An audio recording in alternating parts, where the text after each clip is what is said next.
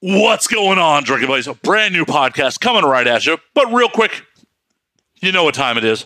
Time for a word from our sponsors, those fine folks that bring you my drunk ass and this podcast every fucking week.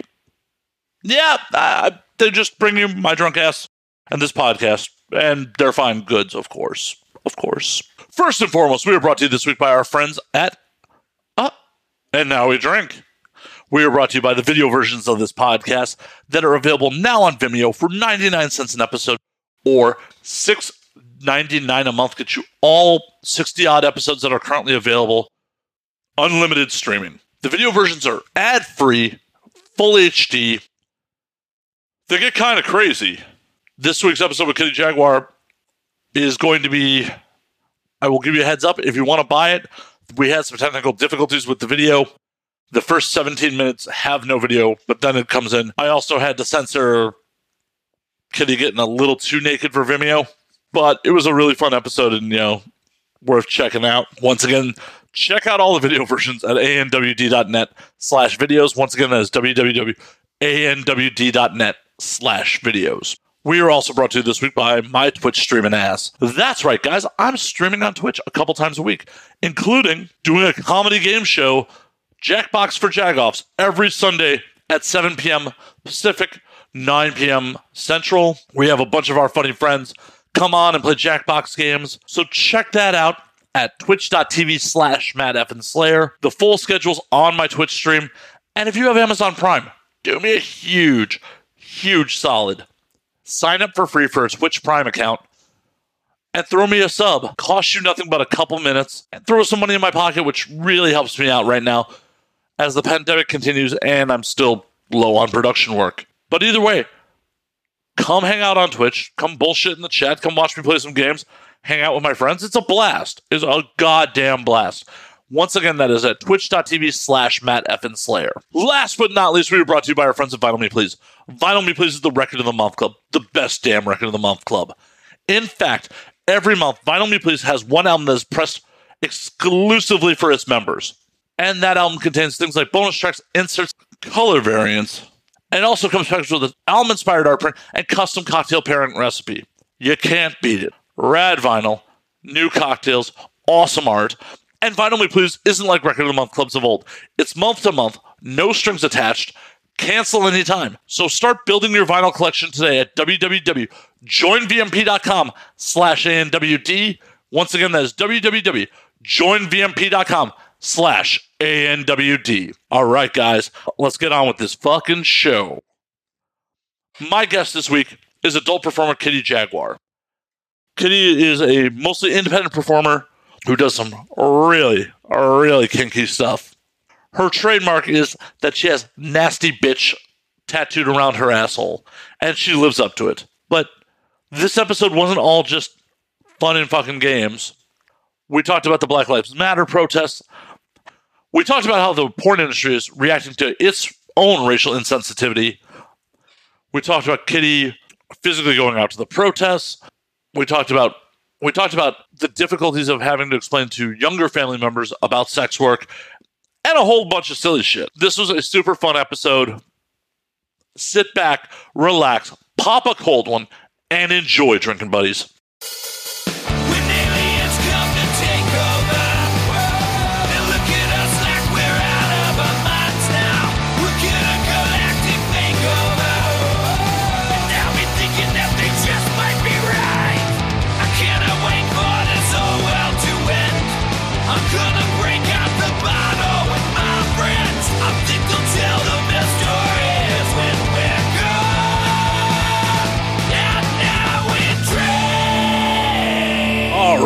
Kitty, what the hell's going on? Welcome to the show. Hey, thank you so much for having me here. I'm so stoked. Me too. Like I haven't seen you since we did the oil wrestling up at uh, North Hollywood. I know. Too bad we can't do them again because I'd be all up on that shit right now. Know. oh my god, to the idea of being out and about with people. Oh, I know. It's just hoeing in front of people. I miss it. uh, we all miss it. We all miss it so much. It'll be We back do. eventually. Hopefully. I know, especially for us hosts. You know, we need other people to be hoeing. Right? Right? Yep, The human contact is so important to the hoeing experience.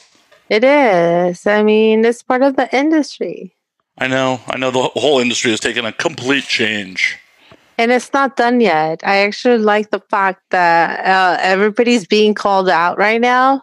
It seems a little intense, but at the same time, you have to call out people on their bullshit and make them realize that, hey, your views are not necessarily what the industry stands behind. So, I agree. I agree. For the audience that may not be up on industry news, a bunch of very well-to-do male performers have been recently called out on on-set abuse, and it's a whole thing that we are in the middle of at the time of recording. yes, And this it- is true. It's definitely something that probably should have been addressed a long time ago. And- yeah, but it- when when there's nobody talking about this, how can it's like Rage Against the Machine? If there's nobody raging against the machine, how do you feel like you could contribute as a single person? And not just that, it's scary because if you do talk about these problems, then you'll be singled out and then you'll lose job and then you'll lose money and that means that you lose your entire livelihood. Oh no, I totally get it, especially if you're first. The person who's first is the bravest of everybody involved. Once it's a whole sea of voices, it becomes easier. Not that it's ever easy, but it definitely becomes easier. They can't fire everybody. Yeah. But if it's just one person, it's like just will brush you under the rug and it's horrible. Yeah, well, now they're not firing everybody. The reason why is because people are like, fuck you, I'm not going to work for your company because you are trash. Yeah. You don't care about your performers, you're racist or a bigot, etc., etc. So that's the beautiful thing happening right now. People are standing up to these major production companies. You have to understand that times are different now as performers, and then I say this for myself, like I actually own my content. So I don't depend on these companies. But before this, look at how many people depending on these major companies in order to succeed. Now with the internet, anybody can post their stuff on OnlyFans or just anywhere, and you can become something out of it without being a part of these fucking racist ass companies. Hell yeah! And on top of it, I think the pandemic, the one, the one good thing that has come out of the pandemic is it's showing more performers who may not have taken the initiative beforehand to put stuff on OnlyFans to create their own content that they have to to survive. And then once they got a taste of it, and they're like, "Oh shit, I can do this." They're like, I don't need you. I don't need those exactly. jobs. Exactly. And even that, even like companies like AVN, because, you know, AVN is a very uh, respected company. That's one of the most known companies all throughout the porn community. But even then, they still participate in things like that. And so now we, as the people that are actually making them money, are having a stand. It's like, hey, you can't fucking do this. You can't fucking single out fucking people of color, uh, people that are not white passing, people that are not white. Like they actually released a statement saying that they were going to be more inclusive. And I commented on their post and I said, okay, cool. But does that also mean that now you'll also fucking recognize and give awards to people that are not the same performers year after year after year after year? That part probably won't change, unfortunately. Well, I mean, it might not, but that's why we have to call them out right now. It's it's a step. oh, it is. And they did release a statement saying that they are eliminating the IR awards and stuff like that. I think it's great. oh yeah, it's great. Yes, I think that's fucking amazing because before they even released that statement, I posted on Twitter and I asked people, I'm like, well, since this is all happening and we're on the subject of racial fucking stereotypes and inequality, what about interracial fucking porn? Because personally, I've never done an interracial rape or an interracial scene. Interracial rape means that as a white woman, you will get paid more money to fuck a black guy. Or interracial rape also means that it's just white versus black. Right. you're excluding an entire whole fucking section of people. You're excluding Latinas, you're excluding Asians, even like Blacked.com. Blacked.com has been getting a lot of shit right now because, I mean, look at the name Blacked. What happens with Blacked is they only hire white women or white passing women. And it's with the Black male talent the fact that they're only hiring black male talents is already racist too. Not just the fact that they're paying white passing or white women more to shoot with a black guy, but they're also getting paid less. And there's also so many amazing male performers that are being excluded for their company. Their company makes fucking bank and they're secluding so there's just so many people. So i think it's good. It's time to wake up. Like hello we're here. Wake the fuck up. How can you just post a statement saying that you are behind black lives matter? Where your whole company if you look down your timeline it's just white men white men white men white women white men. Hello a statement's not going to do shit. You have to actually prove that you are behind us and behind the minorities and behind the black men and behind the black women. It's just, I could literally post the fucking post saying that, hey, I stand behind this. But if you go down my timeline, then nothing proves it. Then what's the fucking point? Yeah, you just come off as virtue signaling at that point. Yeah, that's companies looking out for the fucking own benefit because obviously they don't want to be fucking shut down. They don't want to be canceled, but ultimately you have to prove, you have to stand behind what you actually believe in. And if you don't believe in black performers, Hispanic performers, uh, Asian performers, then how can you say that you are behind them when you're not? Everything else points against it. I think the, the true test will be whenever the next AVN award show happens, if we see more black performers winning the mainstream awards. Oh my God. So recently, speaking of AVN awards, you know, I pointed out the fact that it's like, okay, cool. So now you're standing behind us, but does that also mean that you're going to give awards to other people that are not the same people that are always winning? And I send, he's a production company, he, has a production company. He made a joke and said, It's like, yeah, the best award to a BBC goes to Chad White. Uh, it's a joke, Yeah. but also that's the point that I'm trying to make. AVN says that they're, they stand for us and they're with us, but ultimately nothing shows it. Well, I think that what the AVN may need to do is I've talked about this on the show before how the awards are actually selected. Are you privy to the process and all that? To an extent. Okay. So To an my extent. so my yeah. roommate actually vote, votes or at least used to vote on the awards. We've talked about it on air before.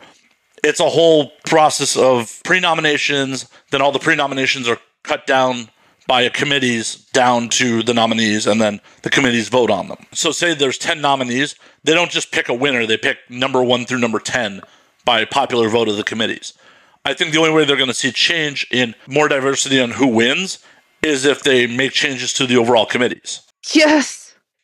That's that's the start. Yeah, for sure. But not just that.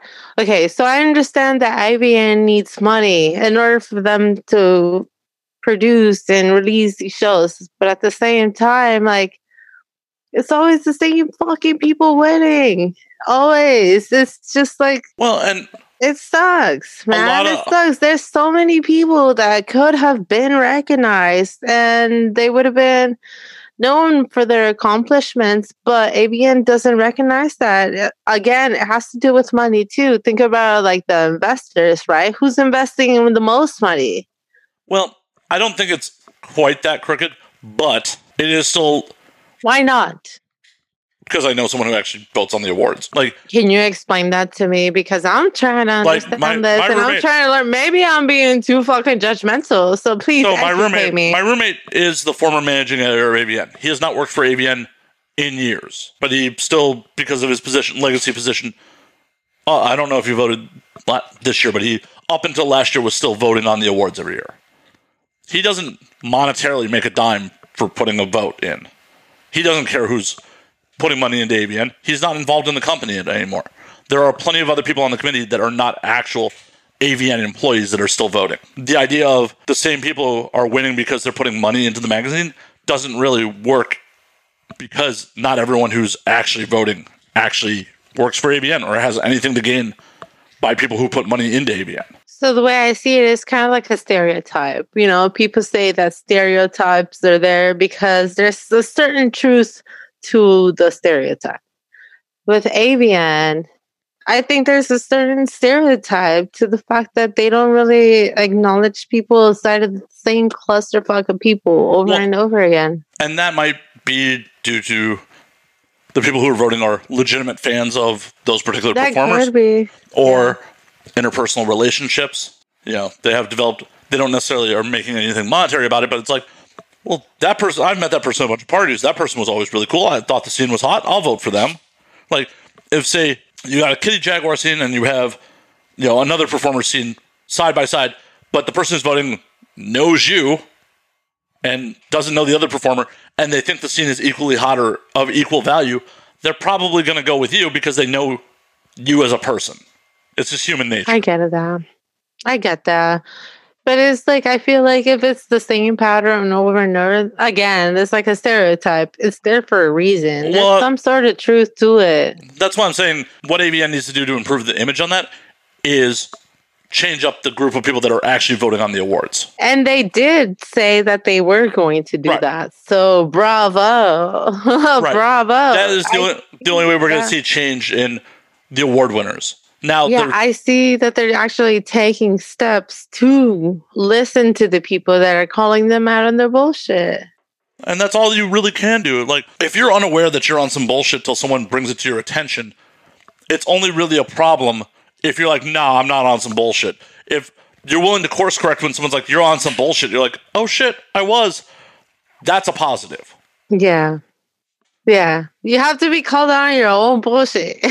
Right. Like uh, like you, it's like, well, you have this biased perspective where it's like you think that AVN is only doing enough for the same people, but you're like, no, no, no. Like I've seen that that's not the case. Well, then school me, educate me, and let me know that I'm being biased I believe this me, is the yeah this is the discussion that we want to have nowadays we don't just i don't feel like i want to attack i don't want to be attacked but there has to be a conversation about the stuff that we feel is not right For sure. 100%. And believe me, I've been around long enough where I've heard that, and I, for years, believed that too.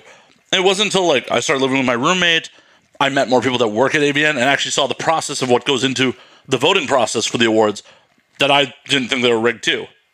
yeah I spent a lot of my career working with Burning Angel, and it's like for years, Joanna was passed up for a lot of things. Burning Angel films were pa- passed up for a lot of things, and there was a lot of you know perception of like smaller company, we're not putting money in, yeah and that just wasn't the case. It's just a the pool of people who vote on the AVNs isn't like the pool of people that vote on the Oscars. um And I'm not saying the Oscars are right. I'm saying by sheer numbers, the sheer number of people.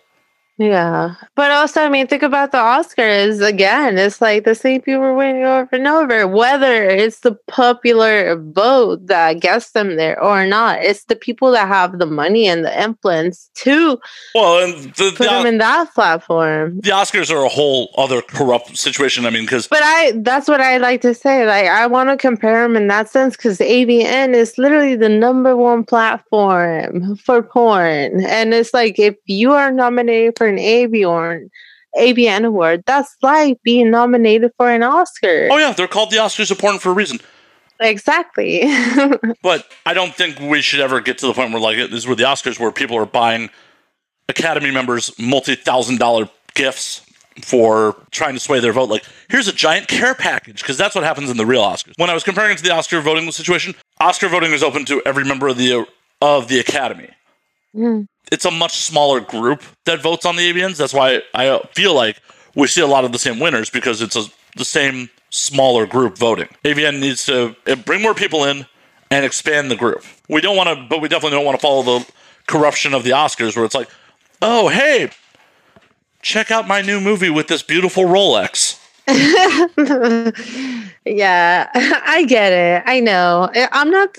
Listen, I love the AVN Awards. I was nominated one time. I didn't win, unfortunately, but um, I respect them, and it is a great accomplishment to even be recognized by them. I don't take it for granted. I think it's just the moment that I found out that I was nominated for an AV award, I ca- I was crying. I called my family members and I was like, "Bitch, it's like I got nominated for an Oscar." What are you talking about? You know, Oh yeah, it's fucking exciting. it is exciting, and I think that it's great to have that type of representation in our community because otherwise, who else is going to lift us up like that? Who else is going to call us up on our accomplishments? Nobody, nobody. But also, again, it is our duty to call them out on the inequalities that we are seeing. I'm not saying that they're flawed to the core because that's not true. But I also think that even with me, like there's been people that have been calling around my shit. And I think that's amazing. You have to because, hey, just because I see things one way doesn't mean that they are exactly that way. Oh, 100%. And right now is the time to discuss these things. Like, how can we all improve our community? Not just for the sake of us performers, but the people that are watching this. Because the people that watch this, you know, porn influences cultures. I mean, sex work is the oldest profession It is. ever since the get go of time. So it is fair to call people out on their shit too. I'm not saying that, oh, you're just fucking trash and just a shitty company. No. But hey, like if people are telling you over and over that there's something that you can do in order to improve not only your company, but our whole community of performers our whole community of porn stars, you know, a whole community of sex workers, then shit, let's do it. I agree. I agree. And I think AVN is making steps in the right direction. They're I think so too. they're course correct. Yes. They're they're not doubling down on being you know like they're not doubling down on their former position. They're like, oh shit, we were made aware of this. We're gonna fix it. Yeah, I like that too. That's what I'm saying. That's like, hey, I'm not saying that they're trash, but um, again, you have to call them out. I do recognize the steps that they've been taking, and I appreciate it to the core because it matters. Any step that they do in order to change the the system that we're in, it helps all of us. So I see AVN and I see them doing their work, and not just AVN. So many other companies right now that are be, being called out are doing that. But then again, that's what happens. You have to call them out. You have to call me out. Like if I'm saying some bullshit, you have to fucking come and tell me, like, bitch, you tripping. you know? If I didn't know, if I if I wasn't called out on that shit, how would I know? For sure. I wouldn't. I wouldn't. One hundred percent. People I feel like the majority of people are not trying to do wrong. They're you know, they've learned habits, they've experienced life, they're going about they're trying to live their best fucking life, and they're just oblivious that they're causing these problems. And hopefully when they're called out on these problems, they go, Oh shit. I didn't realize I was being an asshole. And they of course correct. yeah, they have been recognizing the fucking issues and their flaws, which is amazing. Exactly. Exactly. Mhm. That's all you can ask from somebody. You can't just unless someone is doing something malicious. Yeah, and I don't think AVN No. was. No, No. definitely not. No. This is the biggest problem I feel with all of American society on every aspect. Is it's we we lack nuance. There's so much. You did something wrong. You should be canceled. Not Yeah. looking at the individual issues and being like, okay, well that's fucked up. What led it to being fucked up? What was the response to it being fucked up? Know, How can I improve my fucked up response to that? Like, school me, educate me. Right. Yeah. because Instead of just lashing out and be like, no, fuck you, you're done. That's it. Fuck your company and all you believe for. right, and I'll, That's not the way to go about it either. Definitely know? not. On a personal level, it's been scientifically proven that if you insult people when you disagree with them, they just double down on the they're being wrong. Yeah. Like Yeah. They're like, "Fuck you, you're an idiot for X thing." They're gonna their response is gonna be "fuck you back." It's not gonna be exactly. It's not gonna be like- what do you mean you don't agree with me? And not only are you not agreeing with, but you're attacking my beliefs, and that's the shit. You're attacking. We're, and I see this right now in porn because every time I scroll through through Twitter, there's so many performers that are just attacking each other nonstop back and forth instead of like hitting me up on a DM and be like, hey, what you did in this scene, I don't think it's appropriate and I don't think it's okay. Or maybe um there could have been something done different, you know? I, I Unfortunately, we we have a performer base in a lot of cases that is very young. Yeah. You know, there isn't in some cases a ton of life experience. I mean, this is why often the industry is compared to high school. I mean, uh, realistically, a lot of the porn performers are young. That's why you got to be 18 in order to do it, right? You're young, Right. you're much, But you're immature, you're just hell, at 18, I definitely did a lot of things that if I did them today would be problematic Oh, God. at 18. I Yeah. don't even want to get into that. But you have to acknowledge that decisions you made at 18 were not necessarily the best decisions you're making for your life. yeah, no. And then now, not only that, like we have the power to just go online and tweet anything. Whether you feel like it's right, whether it's wrong, or whether you have the facts to prove it or not. It's just so easy to just call people out. And then now you have your entire fan base going against you and attacking you, putting death threats on you. Where like you could have just came and talked to me and explained to me, like, yo, what you did was not right. Then maybe I would have understood it and be like, hey, I'm so fucking sorry. Like, how can I do this better next time? Well, and on top of it, with the fan base, sometimes you might be coming at someone correctly, and your fans will take it to a whole nother level. Oh, I know. I know. I, yeah. A great example of that was um, I posted a clip with uh, Liv Revamped from when she was on the show like a year ago. And her and I got into a continued debate about what was on the clip, like in the YouTube comments. You know, we're friends in real life. And, you know, we're not exchanging, we're just continuing the debate we were having in the clip. And one of her fans just like goes at me. Fuck you, you piece of shit. Yeah, like, like you don't, it's just like, I'm like, whoa. But I also do not care, and I'm just like not going to even engage with that. Like I texted her, I'm like, "This is hilarious. Your fans going crazy." She's like, I, "I know." I'm like, "Oh, I know too," but there are plenty of other people that take that shit personally. That oh will not my just god, yes. will not Yes. just like ignore being attacked by some random stranger. Not just ignore it, they will take that shit to the heart and see it as a personal attack to who they are and what they believe in.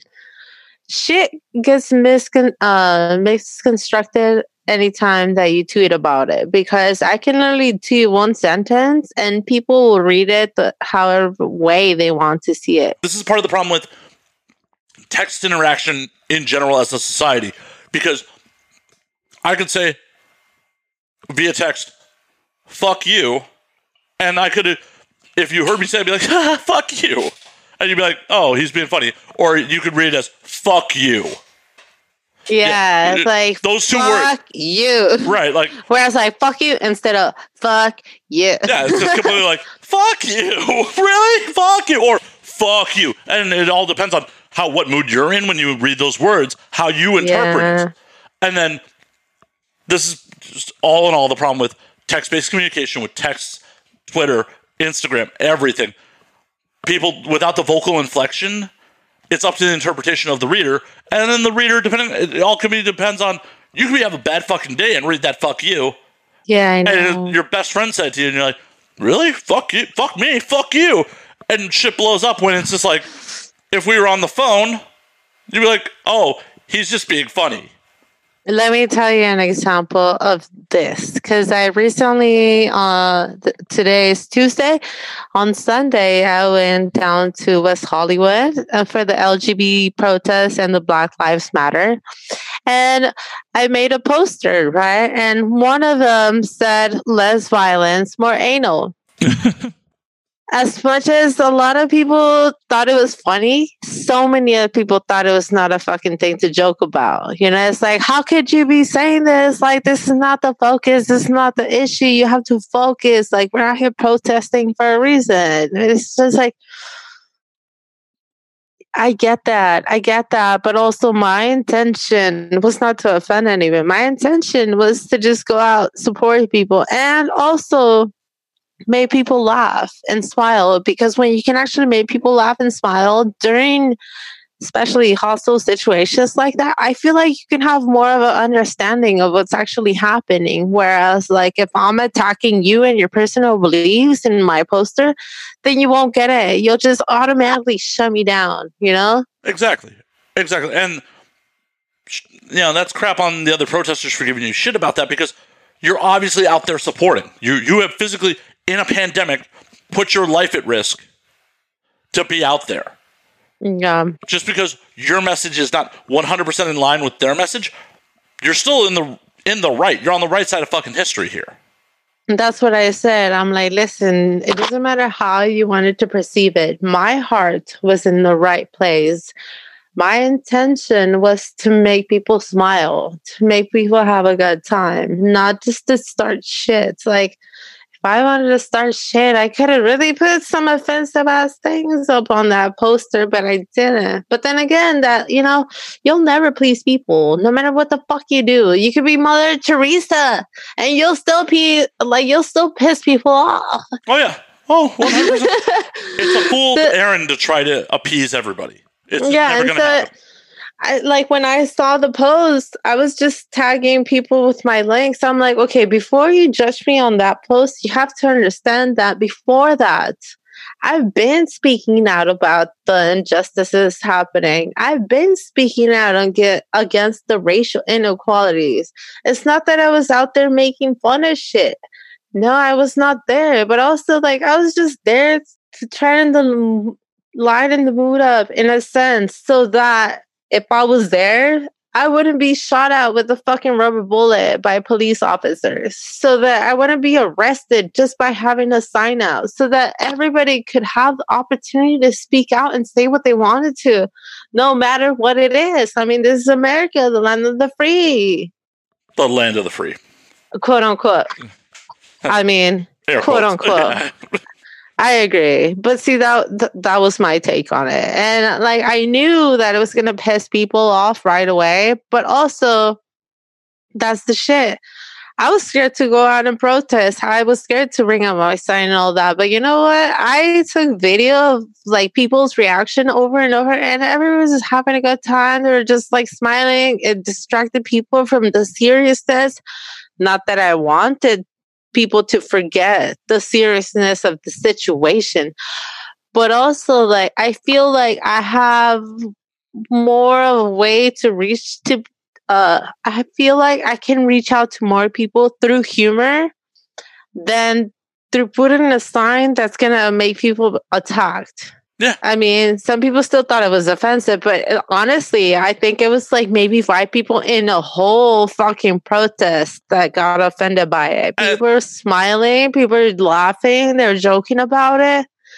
At the end of the day, you can't lose sleep over those five people. And not just that, like, it's, I mean, it doesn't matter what the fuck you do. People, th- there's always going to be a, a, a black and white kind of area to whatever you say. I can say I love anal, and there's going to be people like, fuck anal, fuck you, bitch. Like, why do you like anal? You're trash just because you like it, you know? But it's like, Yeah, and almost, I know. And actually, I had somebody that asked me, how is your sign even relevant to this? And then I told him, listen, I'm a sex worker and I'm known for for anal. It's not that I'm trying to downplay the situation, but I also wanted to make fun of the slogans that are already going out that I don't agree with, which I'm not going to say here. Cool. So that was my stand against it. You know, it's not that I'm trying to make fun of it, but also like I was making fun of the seriousness of it in a sense. And it's that t- I wasn't trying to offend people, but Hey, you have to understand it's like you can't like no matter what you say, you can never fucking win. There's always gonna be people that uh, don't agree with you. well, and that's why their opinion really doesn't fucking matter. Well, I mean, it matters because look at where we are. If their opinion didn't matter, we wouldn't be where we are right now and fighting all these fucking uh, racial and inequalities and all. We wouldn't even have a Black Lives Matter movement. We have we wouldn't have an LGBT fucking movement. You know, it does matter because It their matters on- are heard. It matters on a societal level. As a personal level, it doesn't matter. If like them being offended by your sign isn't something that you should lose sleep off of. You shouldn't lose. Oh, I didn't. It, it shouldn't take you away from discourage you from the greater good because five people detracted from your sign. Society, Yeah. yeah, as a group, should be fucking hurt. Mm, yeah. But obviously, within that whole group, that whole society, not everyone agrees on everything. Yeah. And as long as you are moving towards the greater good, And that was my intention with it. Right, You know, you I should- wanted him. It's it like just putting yourself out in a protest like that. You're scared. Actually, we almost got ran over. holy shit, what happened? We did. So the whole protest was marching down. Um, it was we were all going down Santa Santa Monica Boulevard, and then at one point we're all going this way, and then there's this lady coming from the right of us, and I just hear a bunch of like banging sounds, like you know, just intense.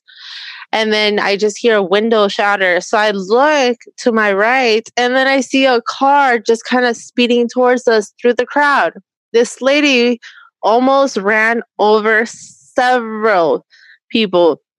So then I see her and I froze because, like, you know, it's scary. It's a fucking scary thing to see. Like, you just see a car driving straight towards you.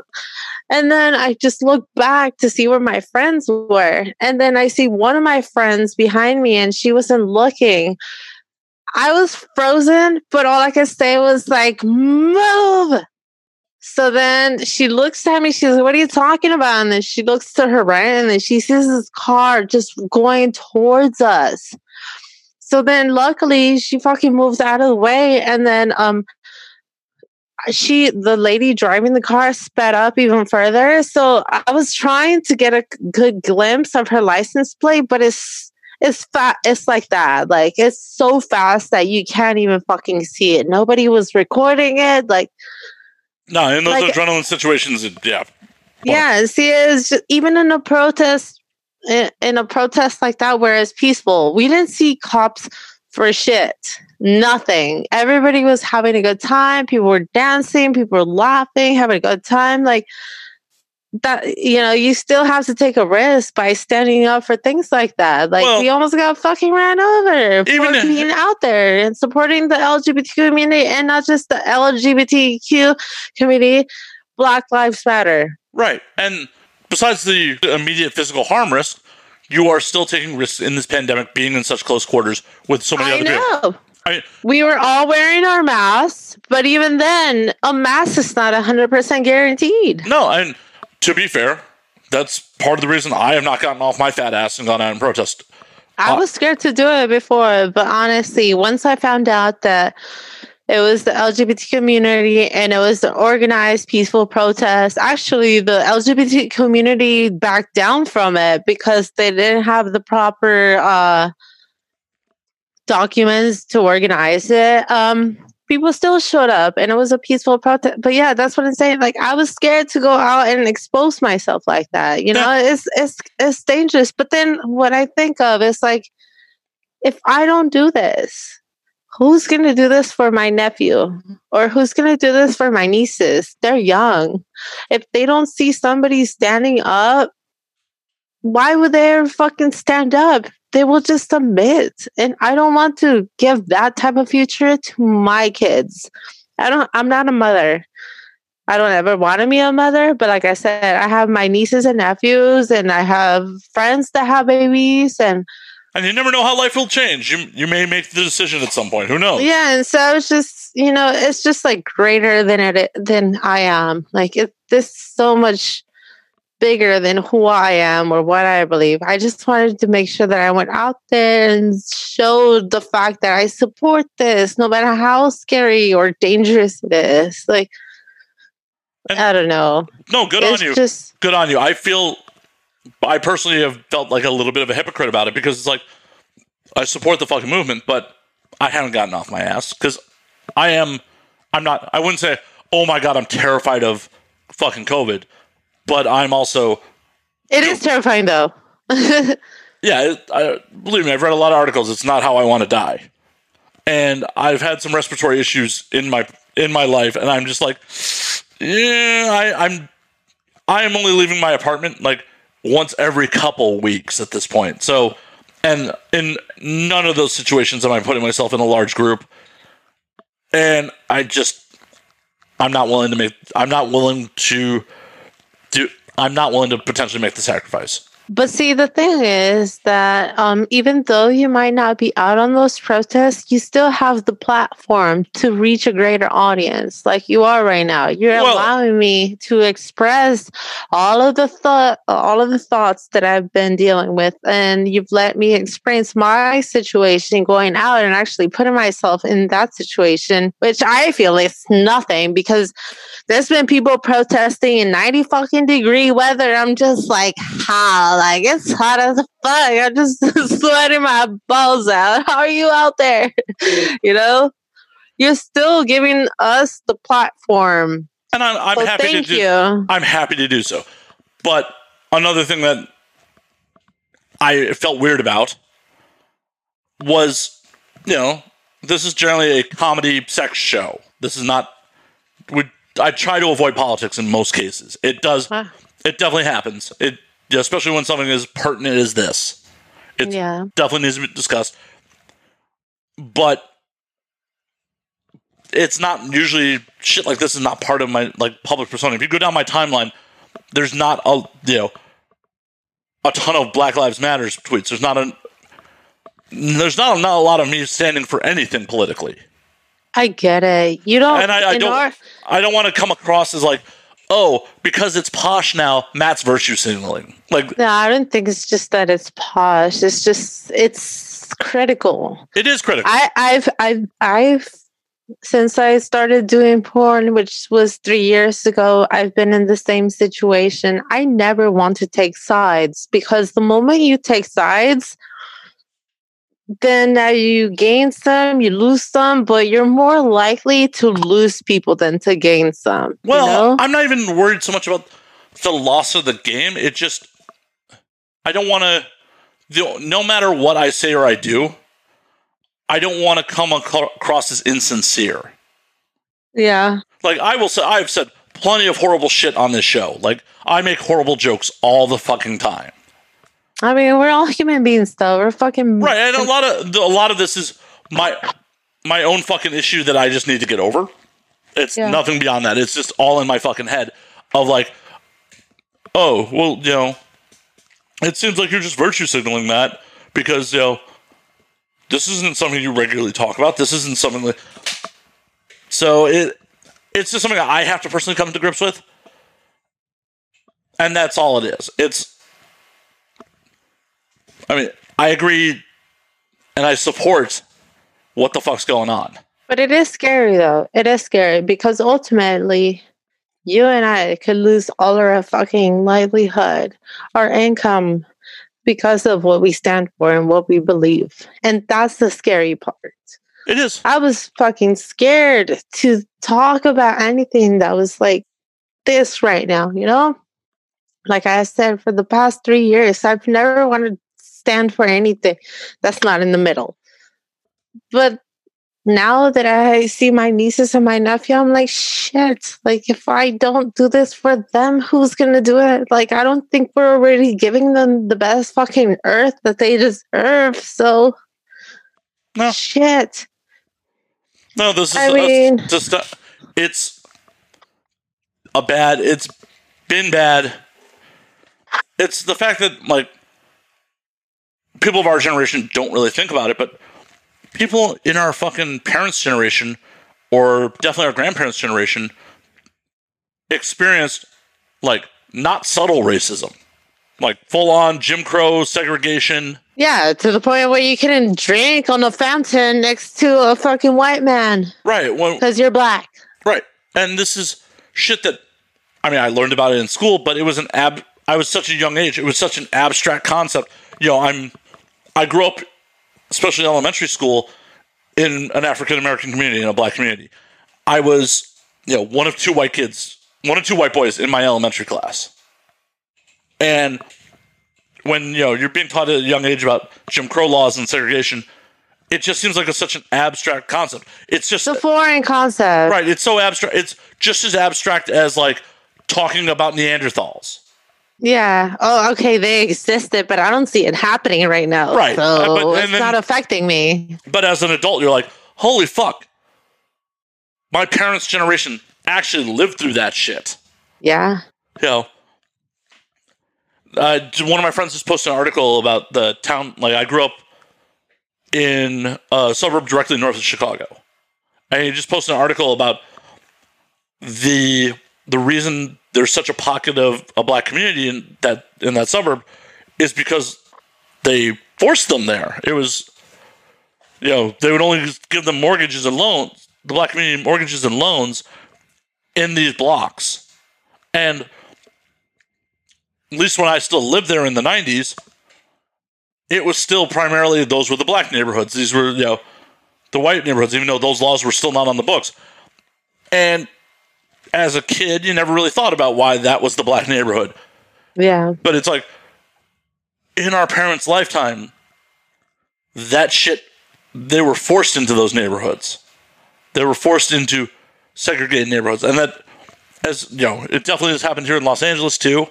That's why, Yeah. I mean, there's white neighborhoods, you know, and what happens the moment that white people start to move in, they kick all of the minorities out because then they're scared. That's happening right now. Look at what happened. You could be literally out fucking jogging. And then people assume that you're just gonna fuck shit up. It's not the truth. oh yeah, the the the, the gentrification definitely. I mean, they're Thank fighting. you. Gentrification. Yes. They're, they're fighting it in Echo Park right now. They're fighting it in Highland Park. You know, which were both primarily dominantly Hispanic neighborhoods for Listen, um, my experience with racism, and it's not that it didn't happen before, because Hispanic people can be very fucking racist too. oh, I've seen it. I've seen it with my own family, but I grew up in Mexico and I came to the United States when I was 14 years old. And I personally hadn't experienced racism until I moved to the United States. Once I fucking realized what it was, I was like, this has to be it. This has to be racism. Like, why is that my friend is being looked down upon where all she's doing is just being herself, but she just has a dark skin color, you know? And then, like, again, it's not that Mexicans or Hispanics are not racist because they are. I've seen it happen over and over again, but it wasn't until I came to the United States where I fucking saw racism to the core. And that shit was scary. It Yeah. still is scary. It still is scary. I, it's like, well, it's scary to the fact that like a woman would drive her car into a crowd because you guys are protesting against racism. How do you feel so strongly about racism? To want to kill people. Right. To to want to kill people, to want to potentially suffer the consequences of killing people over the tone of their skin. Yeah, I know. I don't get it. But then again, it's because I'm a Hispanic woman again. But then as a woman, you know, that still happens. I and even just that, like just with everything happen, happening with the police, like I personally lost my trust in pol- in the police department a long time ago. Let me tell you why. When I was fucking 18 years old, I was living in Burbank, and Burbank is a predominantly white area, you know? So one day I was walking to my mom's work. She worked at IKEA, and all I had to do was go from my house, go over a bridge, and then walk a little bit to get to IKEA. Well, that day was hot as fuck. It was 12 in the afternoon. So I decided to go under the bridge. When I was under the bridge, I had this I, I saw this guy Escalade just parked there, which I thought it was unusual. But I had my headphones on and I just kept walking. And then all of a sudden, I feel a guy just grabbing me behind and just trying to pull me towards his truck. By the grace of God, I fucking moved away and I punched him. I only punched him right here and I just fucking ran. So I got away. When I got to IKEA, my mom's manager, who he actually knew me, he saw how much in distress I was. So he called my mom over. And then when mom, my mom got there, I explained the situation. So they called the cops. When the cops got there, the first thing that they asked me was, Are you trying to make your boyfriend jealous? Because I told him I had a boyfriend. My boyfriend lived in Arizona. So it's like, how the fuck is me being almost abducted? Like, gonna make my boyfriend jealous, right? So my aunt came to pick me up and she heard the cops and she just like started bawling her eyes out.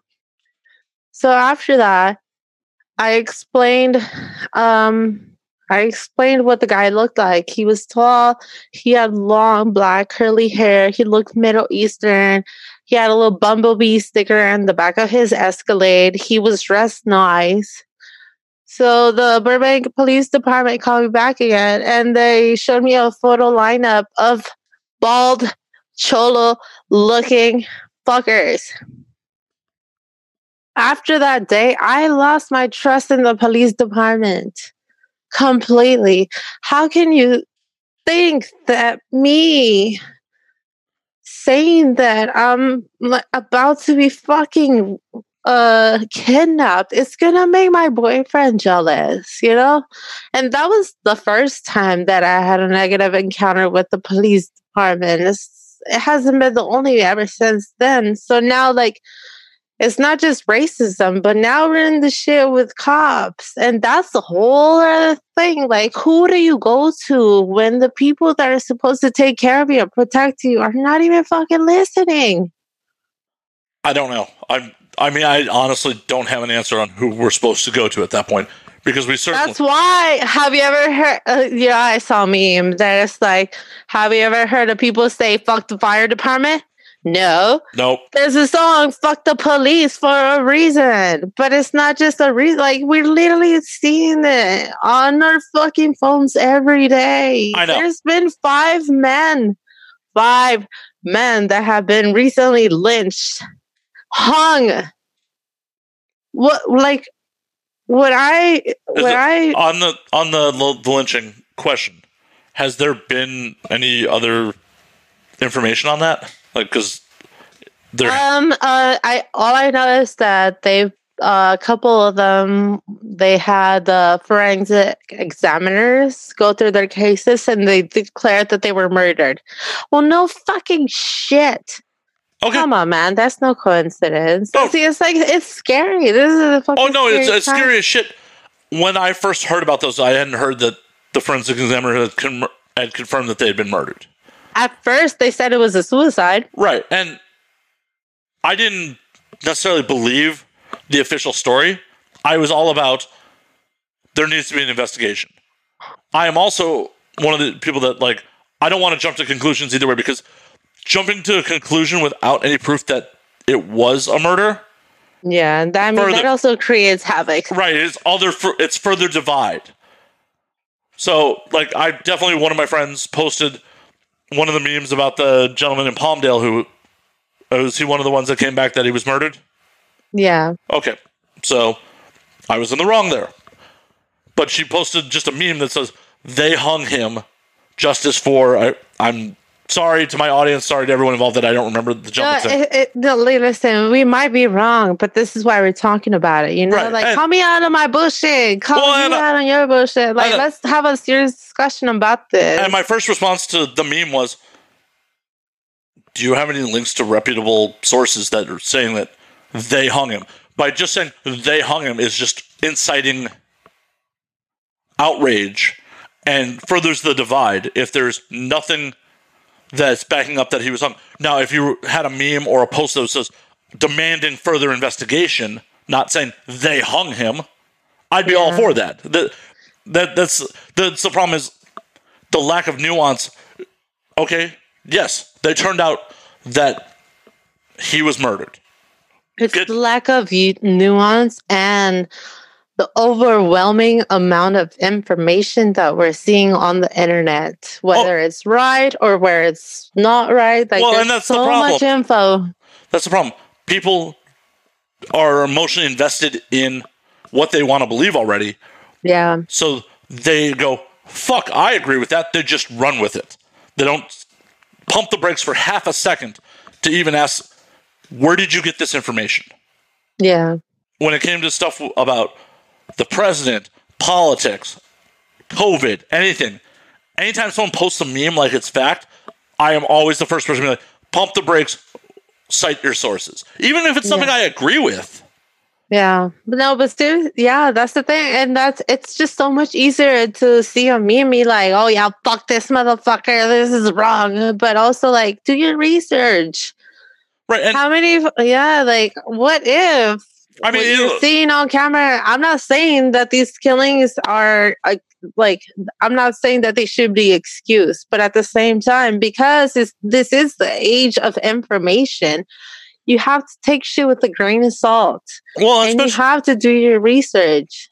especially where it's been proven that there are foreign actors purposely trying to fan the flames of this. This is definitely a, Well, I know a yeah. legitimate organic movement that is coming out of this.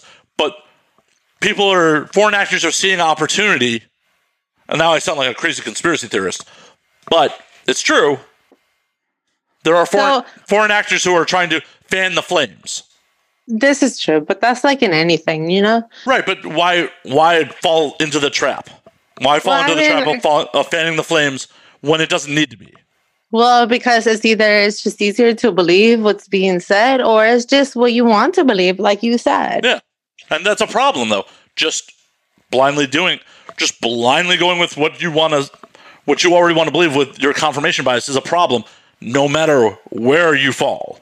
Like Yeah. no matter it's Give me a second. I need a tinkle. all right. Well, we're going to take a quick break as Kitty tinkles. Yeah, I need a pee I'm the one drinking alcohol and she's got to pee. So Kitty Jaguar is back from uh, her urination. Thank you for letting me pee. I, I, I didn't know I was in control of the situation that you need my permission to pee. You're oh in your, God. you're in I'm, a own submiss- I'm a submissive. I always need consent. Okay, well, well, next time you got to ask me a little better. Then you got to. Okay. You can't just get up and be like, I'm gonna be master. Can I please go pee? no. What do you like to be called then? What can oh I no, no, I was you? just saying you can't go pee. Ah. okay, okay. So another thing that I would like to discuss because I think this is very relevant. Um, right now, in I mean, just every time you look at Twitter, right? People in the porn community are just attacking each other. Like nonstop. Well, this fucking company did this, this fucking person did that. Like, what is your stand on it? Unfortunately, it's the nature of the beast with porn because there's not much guidance in this industry. You No, probably can attest. Like Yeah. you've been in three years. Yeah. How many people have actually like given you solid career advice or like This many. right? Exactly. A handful.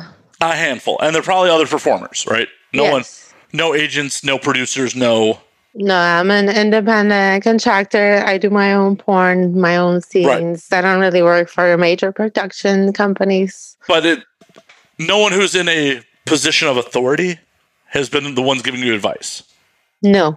no one who no one, unless it's another independent performer who hires you, who would potentially hire you, even though you are an independent, has given you that It's true. advice. Yes. And that's commonplace for most performers.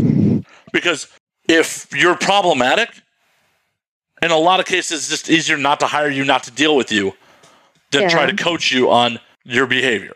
Wait. Oh, I mean, like any job, right? I mean, Right, but say you're a super talented computer programmer and a company has spent a lot of money investing in you and you're a linchpin to the product. They may not just be like, uh, we're fucking done with you if you act a certain way. Now, Yeah. if, it, if it's certain to a certain degree, obviously they're going to be like, fuck you, you're out. But there, there's still going to be someone who's going to try to give you some guidance if yeah. it's just a minor personality conflict. It's just the nature of the beast with porn. Was like there's a low barrier of entry if you're a female performer. Yeah. No one, other performers may give a fuck about you.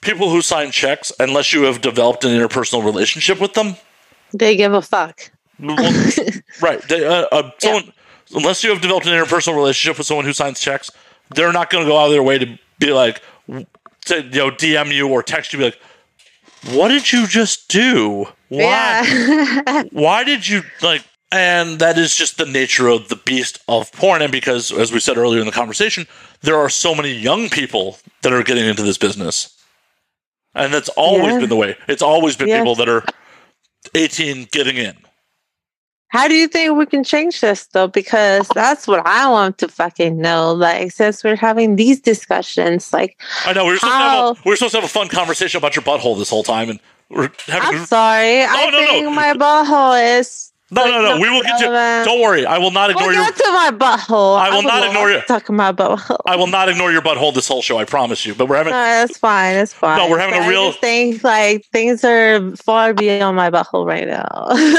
Don't worry. Uh, no, I agree. But I, I just want to promise to you and my audience, we are not, not going to ignore your butthole this whole time. Whenever you want to talk about my butthole, let me know because I'm ready. Well, you're like, fuck this serious shit. No, but we, No, it's not. Fuck this. Like, No, no, no. yeah. no, I know. I, That's I- what I'm saying, I, like, I, have I've heard your reputation. Your butthole's always ready. I know. Ah, yes.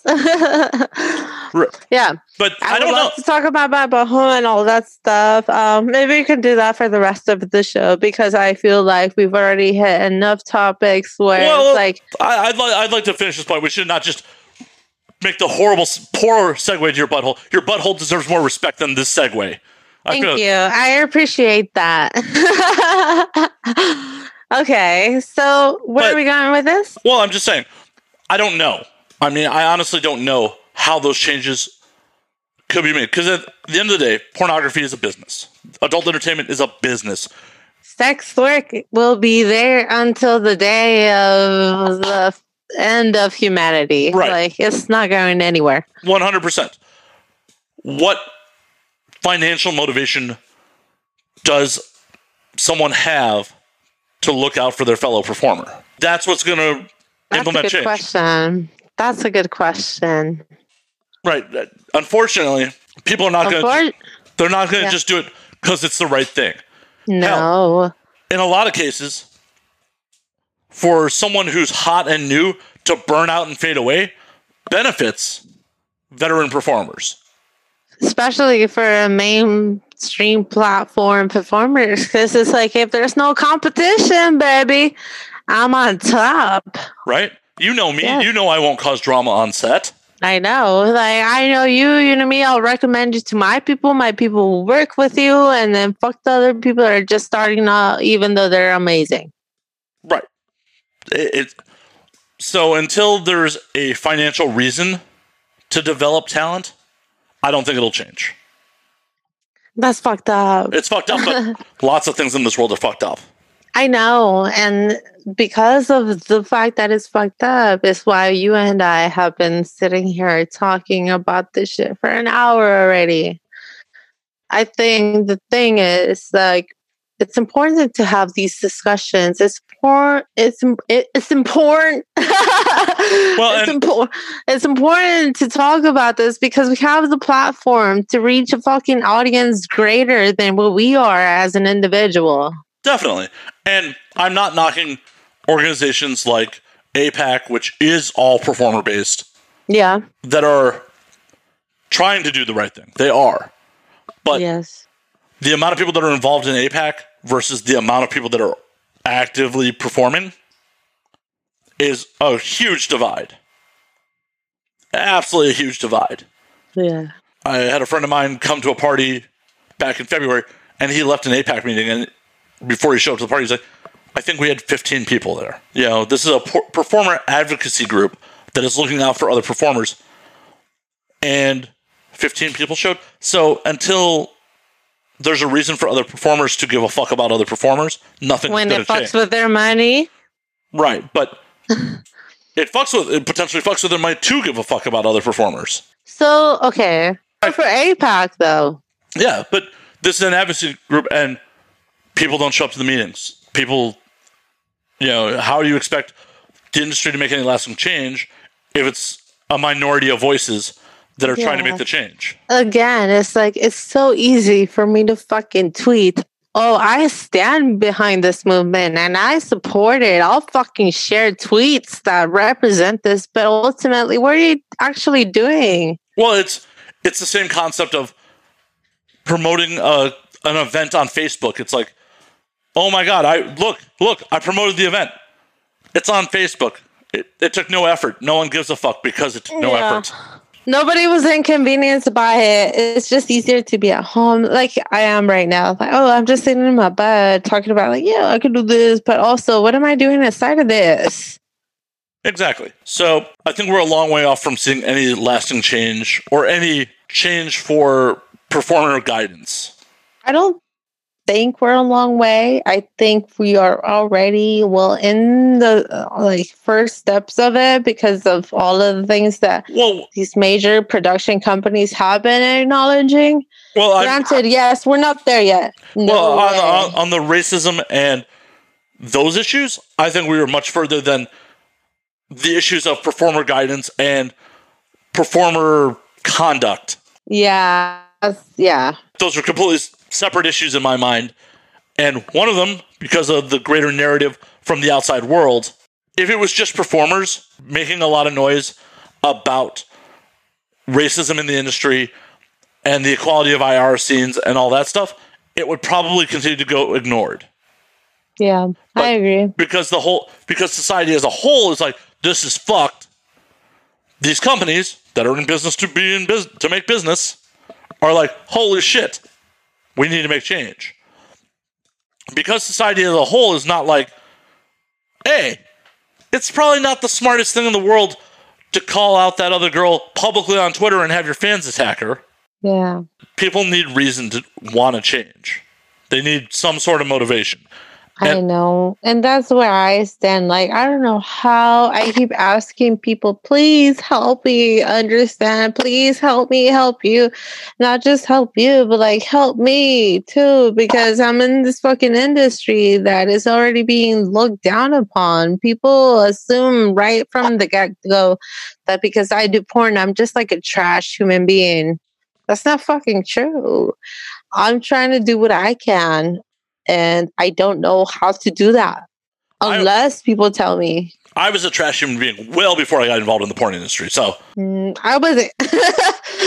I wasn't. I was actually working at a hospice and I was going to school to be a sex therapist. Like, I've always been wanting to help people. But again, like, how can I help if I don't know? Like, if people are not telling me, hey, maybe if you did this or maybe you did that. Instead, people are like, fuck you, you're just trash, you're a fucking piece of shit. Like, you do porn. and a lot of Like, those you cases have no morals, you have no standards. Like, Well, in a lot of those situations, people are just parroting shit they've been told. Like they're not actually giving it any real thought to why they think you're a whore or a trash human. There's just but what- isn't that what most people think about porn anyway? I mean, it's always been the case. yeah, And we're live in a country that was founded by puritanical prudes, so that Yeah. shit is completely rolled downhill generation generation. Because we're being lynched and hung on trees. Right. We are They were called witches. we are following guidelines and laws written by people who did not shit indoors. Yeah. Oh, Like, think about that. Think about Yeah. that. You are following the guidelines of people who did not shit indoors. Like, do you really think that they knew what was up? No. But the problem is, people just parrot what they've been taught. Like, oh, it made sense way back in the day that you did not want to sleep with a loose woman because there could be fatal diseases. There could be the question of paternity. There could be all these things that science is fucking fixed that are not big deals anymore. yeah, but they were big deals because Right. people were losing their lives. So Right, it exactly. like they just It- it- they were fucking dying. Right. It made the same sense of like why both Judaism and you know um, Muslims don't eat pork because undercooked pork will kill you. I mean, yeah. But guess what? Eh. we know that shit now. So pork's fucking delicious. It is. I had a pork chop sandwich for breakfast. Like shit. I like pork. I love that shit. I love it. But you can't just live your life parroting what someone else is parroting that they were they're parroting from someone else from someone else that had you know was a rule made thousands, hundreds of or hundreds or thousands of years ago because that shit doesn't apply to modern society. yeah. You know, the idea of like, oh my god, I want my bride to be a virgin on our wedding night. Fuck no, I don't. Hell no. Like, But the fact that people still think that because I am not married and I have sex side of that, then I'm just gonna go to hell. Well, and the uh, thing I about mean- that, the thing about that is, the majority of the people who probably think you're going to hell for it are probably giant hypocrites who have had premarital sex. Facts. Facts. So, Look at all the. Ugh, I don't want to get into detail again. Like I'm trying to take sides to an extent, but I'm also not because if I wanted to, I'd be going off on motherfuckers right now. The But- point is, you. Like the in the is- Bible, he who is the first one guilty of sin be the first one to throw the first stone. right. Motherfuckers, come at me. In a lot of cases, a lot of cases, I feel like that it's people that are the people that are vocally anti-sex work are either they want to just be oppressive, they just want to oppress sex workers for whatever reason, you know, because sex work does give women upward mobility that they may not get in other lines of work. You can make a lot of fucking money in sex work. gives us power. Yeah, Not gives- just that. Well- it's power. Right. It gives you power, it gives you money. It it could elevate your status in life. It could if you chose to have children, potentially elevate their status in life too. But also, if you had children, that could fuck up your own status. Like, Well, yeah, but I'm saying like post like say you hit it big. Like, okay, let's look at one of the biggest names in the industry ever, Jenna Jameson. Jenna I Jameson, love her. You know, started off from pretty modest means. Yes. And I mean, I don't know what her financial situation is like these days, but there was a point where she was making insane money buying real estate. And if she had just decided to walk away from the game at that point, her kids would have been set for life. Her kids would have gone to the finest skills. Her kids would have, you know, never worried about where the next meal was going to come from, if they'd have a roof over their head, if they were going to be able to go to college. And that all stemmed from Jenna's sex work. But then again, I mean, I mean, I'm Yes, just saying, I'm, just, yes, I'm saying sex yeah. work provides these opportunities. Not, yes, but also Jenna Jameson had to go through a lot of hurdles just to get where she is. I'm not saying it was easy. I'm just saying it provided her opportunities that a normal nine to five may not have provided her. I'm witness of that. I mean, I'm, I can vouch for that. I was working two jobs. I was going to school to be a sex therapist, and on top of that, I was at a I was volunteering at a hospice. I was training volunteers how to deal with people at the end of their life. And I had just gotten hired to work and do everything that I was doing for free, but actually get paid. So I'm curious, what made you decide to get into hospice work? I was going to school to be a sex therapist and I had to do um, community service. That's a difficult job for anyone who does not know. For anybody that does not know, Why don't a you- why don't you- Hospice, yeah. hold on. A hospice is a place where people that have been diagnosed with an illness that gives them one year or less of life to give, uh, to live, that's where they go. Because you have people that already understand your situation and they know how to take care of you, not just physically, but mentally. So I was I ended up there because uh, one of my assignments for my human sexuality class, as I said, I was going to school to be a sex therapist. One of them was either volunteer at a hospice or volunteer at a 911 call center. Originally, I wanted to be at a 911 call center. Like, I'm very morbid. And even nowadays, I will literally sit on my YouTube and look up like horrifying 911 calls. And it's not that I like get off to it, but I'm just like, shit, what if I was in that situation and I could have reacted a different way and helped them, you know? Like, anyway, my schedule didn't align with that. So I ended up at a hospice. And because of the hospice and because of the people that I met and dealing with the fact that they were at the end of their lifetime, I decided that I needed to do what was best for me because at the end of the day, I will die alone. And even if your family is there, that's an experience unique to each other. Like, it doesn't matter how good you were or how much of a fucking shitty person you are. Death is just an, a unique experience. Nope, we born, we're born alone, we die alone. Seriously. Yeah. and that's why like i often have conversations with people i, I want to know more about the hospice stuff in a second For sure. this is why i often have conversations with people when like they're like oh i would love to do this or that and I'm like why don't you well my family like who the fuck are you living for Yeah. like are you living for yourself or are you living for the expectations of someone else at the end of the day you're gonna die alone Yeah. you're gonna die.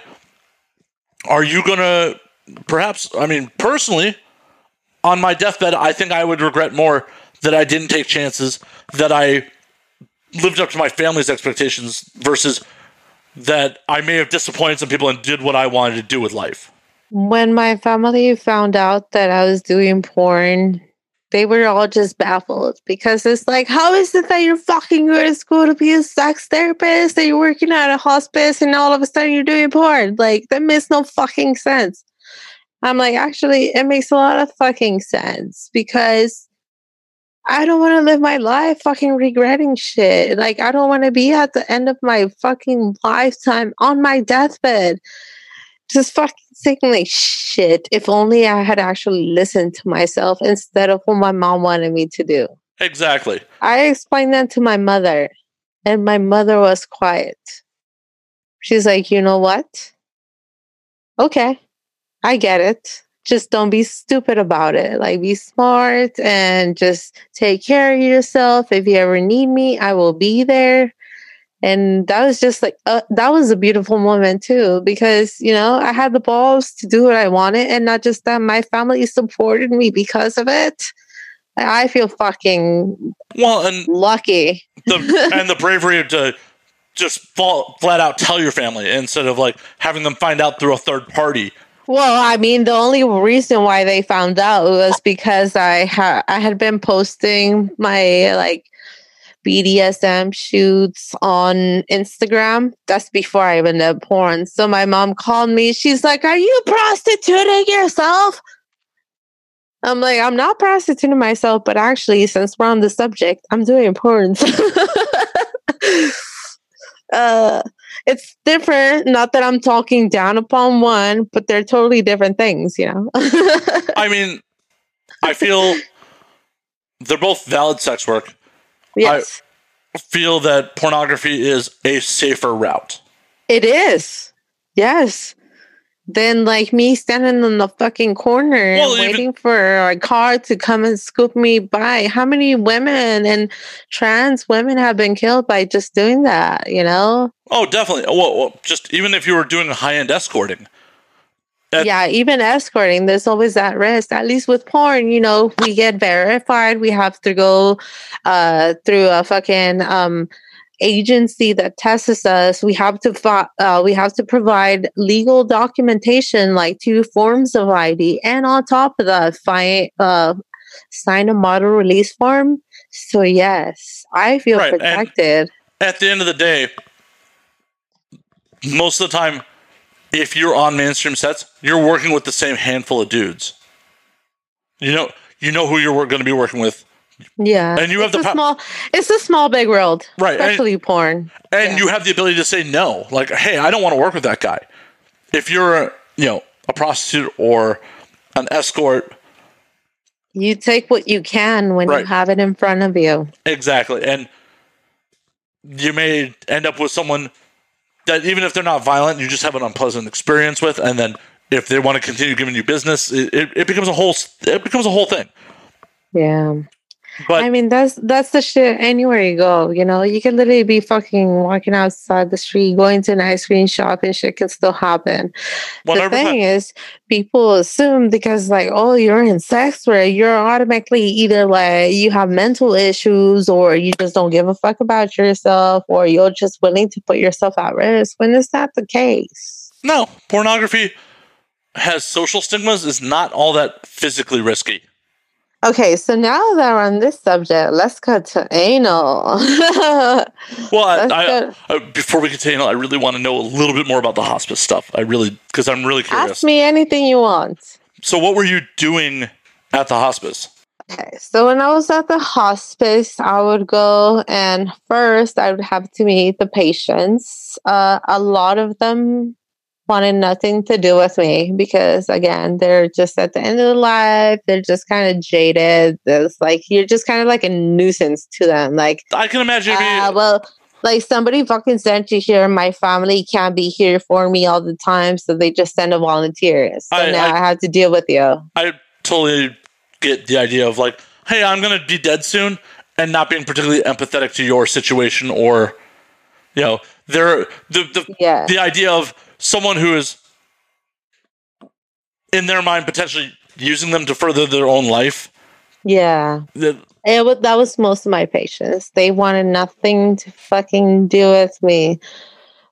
But that's what I liked about it. It was a challenge to me. I'm like, okay, motherfucker, like, fuck you. You may not want to deal with me, but I guarantee you that I'm gonna make you smile at one point or another. so I always took it as a challenge, and that was my fucking motive too. I'm like, okay, fuck this sour motherfucker. I'm gonna make you smile. Like by the time I leave here, you're gonna be happy that I got to spend time with you. Well, at least in my fucking like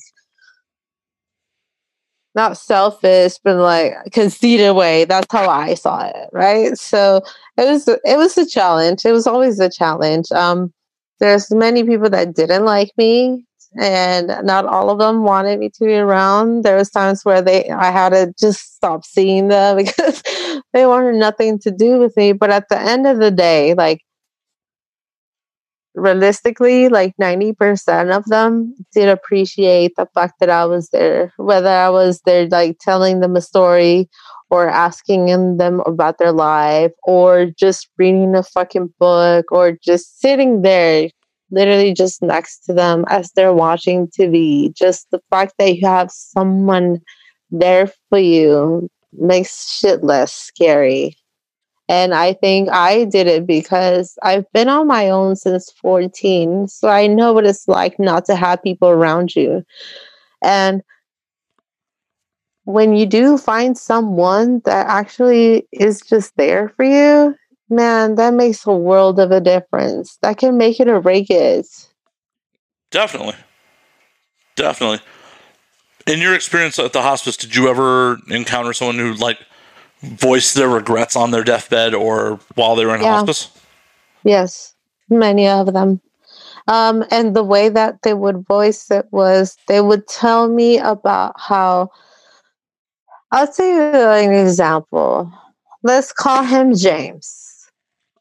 So James was a really bitter, sour, old, angry man that didn't want to fucking talk to you, didn't want to deal with you. He just he was pissed off because his family put him in a hospice, but his family members couldn't take care of him. You know, you have to understand that to take care of a person that is in that situation, it takes a lot of work. A lot. You have to be there 24 7. And so James' kids, he had two sons. They had work, they had kids, they couldn't be there. So the only way that they felt like they could take care of him was by putting him at a hospice. So when I met James, he didn't want to deal with me for shit. It took me probably like three weeks to get James to actually like talk to me because all he would do is he's like, well, you could just sit there. So he would just have me sit there next to him as he's watching TV. So over time, though, James expressed to me that he had always been so worried because he was trying to make sure that his kids were well taken care of, that he neglected his kids in the process of doing so. James was actually an air pilot, so he wasn't home much. And the way James explained it, it was like, I wasn't home because I just wanted to provide a future for them. Oh yeah, that, that's a that's a common misconception with men. It's like, oh, I have to be a good provider, not necessarily a good father, not necessarily a good member of this family. I just have to be a good provider. Yeah, and I mean, especially when James grew up, uh, when I met him, James was getting near 90 years old. So when he grew up, that was a long time ago, and shit was way different. Yeah, I mean, But I do remember that, like, when I actually got to bond with James, he said, he's like, I really wish I would have been there for my kids more than instead of trying to provide economically for them. that is a horrible balancing act that you know people have to deal with. It's like that's a privilege that wealth fucking brings. It's like, oh, hey, I can be there for you financially, and I can be there for you emotionally, potentially. That is a privilege. Yeah. Yeah. Yeah. Because if you're making like like him, you know, he was a pilot, so he, he has to be traveling the world all the time. But in his mind, he's doing it for his kids. But also, his kids are like, "Fuck, you were never even there for me." Yeah, I'm I'm sure that a lot of you know that happens all the fucking time. I mean, it just happens to a lot of people. Like, oh hey, It happens all the time. And when I tell people that I dealt with people in the hospice and they had all these regrets, they always assume like, oh, well, I wish I could have fucking traveled to China and this, this. But that's not the regrets I'm talking about. no, It's like James. The regret was like he focused so much on providing economically and financially that he missed out on his kids' lives all throughout it because he was so scared to leave them with nothing. When in reality, he left them with nothing as far as his dad. right. And um, why do you think they had very, probably very little empathy about putting him into a hospice? They're like, he was never there for us in the first place. We're not really missing him. I mean, it is true though. Like, yeah, it's like, how can I help you? I mean, I'm working, I have my family, I have my kids, I have to do what I have to do. So I'm just gonna put you in a place where I mean, because that's what you'll be taken care of. because that's what you taught. That's what you taught us. A good man does. He provides. Yes. Yeah. And that's uh, that's what I think when I think like, hey, I didn't do what I wanted to uh, in life. It's not just like going places or experiencing things, but it's so much more than that. Like being a part of your children's life, even though you want them to be well established financially and economically, sometimes we want you. Yeah. We don't want your money. Well, and that's why there's um, that study that shows there's diminishing returns on happiness, like when you make over seventy thousand a year. Like Really? Yeah. I, I'm a, I'm gonna look it up. Okay, but the, there's uh been studies that show that like money brings happiness to a point. If he was there and unemployed and his kids were worried about a roof over their head and having food on their plate, I'm sure they would not have had a good childhood. Yeah, I know, and that's the shit again. It's like shit. You It- might have also bit- blamed it on your parents too, because It's a hey, balancing like- act. It's a balancing act. You got you got to make so much that you don't have to worry about essentials, but you can't make you can't sacrifice the other important stuff. I know, but it's like, how do you not? Personally, I have been afraid of having kids, and I don't think I'll ever have kids because it's that same balance. Like, I know I'm trying to do the best for you, and I want to do it, but also, what if, and me trying to do the most, I fail? Oh, hey, I'm right there with you. That's I mean that is definitely part of the reason I don't want children because my father was That's scary. That's My- scary. my father was like James. He was he tried to be a good provider. He was a shit father, but he was a good provider. Like That's like my father too. My dad goes to church every day at six in the morning. He tried, but also he wasn't there. right. you know? Well, and then let me rephrase. My father was not a good provider. He was an adequate provider. You know, we never had to worry about being homeless. Most, you know, ninety nine point nine percent of the time, there's food on the table. It's not like we're okay, I think that's a good way to um, describe my dad too. He was not adequate.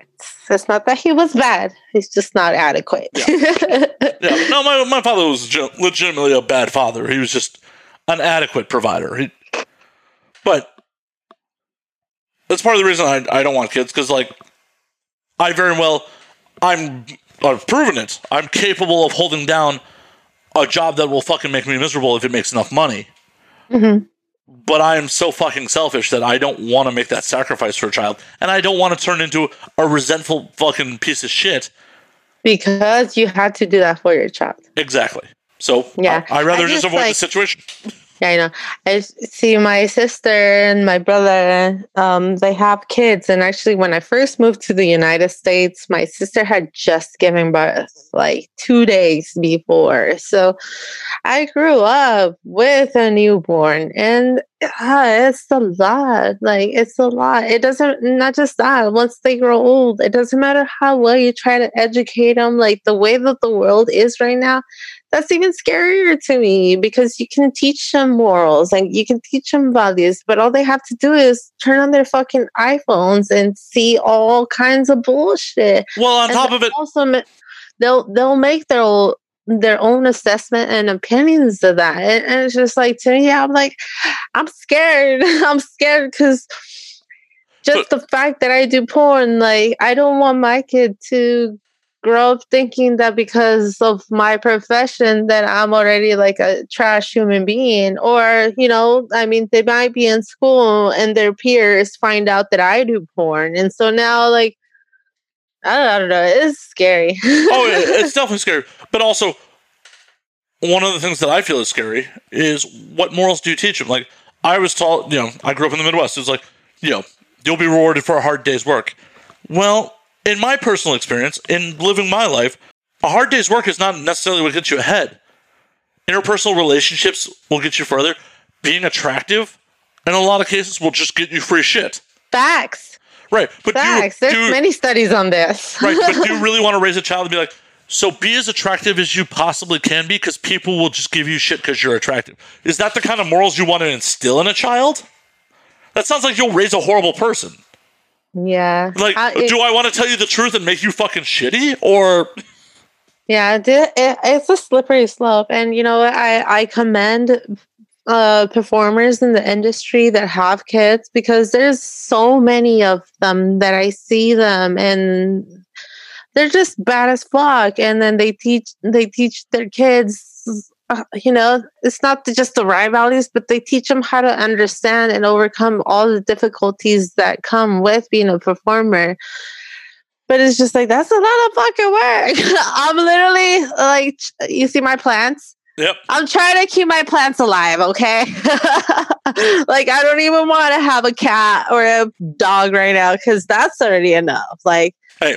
Know your place. I, know, don't- for I don't sure. even have plans. I don't even have plans, so it's fine. Exactly. I'm like, know your place. It's not that I, nah, I don't want to have kids, but I am just scared and I fear for the future of my nieces and nephews, which again brings me back to the point where, like, whatever little thing I can do, I'm gonna try to do it, even if it's just me showing up at a fucking protest, you know? Yeah. Fuck yeah. I don't know. hey, I'm right there with you. I'm trying to be a cool uncle. Like my sister has a kid. My niece is awesome. I'm trying to be a cool uncle. That's that's about the extent of it. I'm gonna be cool with that kid. So when it's time for me to get my body floated down the Ganges, that like at least it's a proper like flotation. you know what's funny? Speaking of like nieces and nephews, because um, my sister's kids are 14, 13, and 8.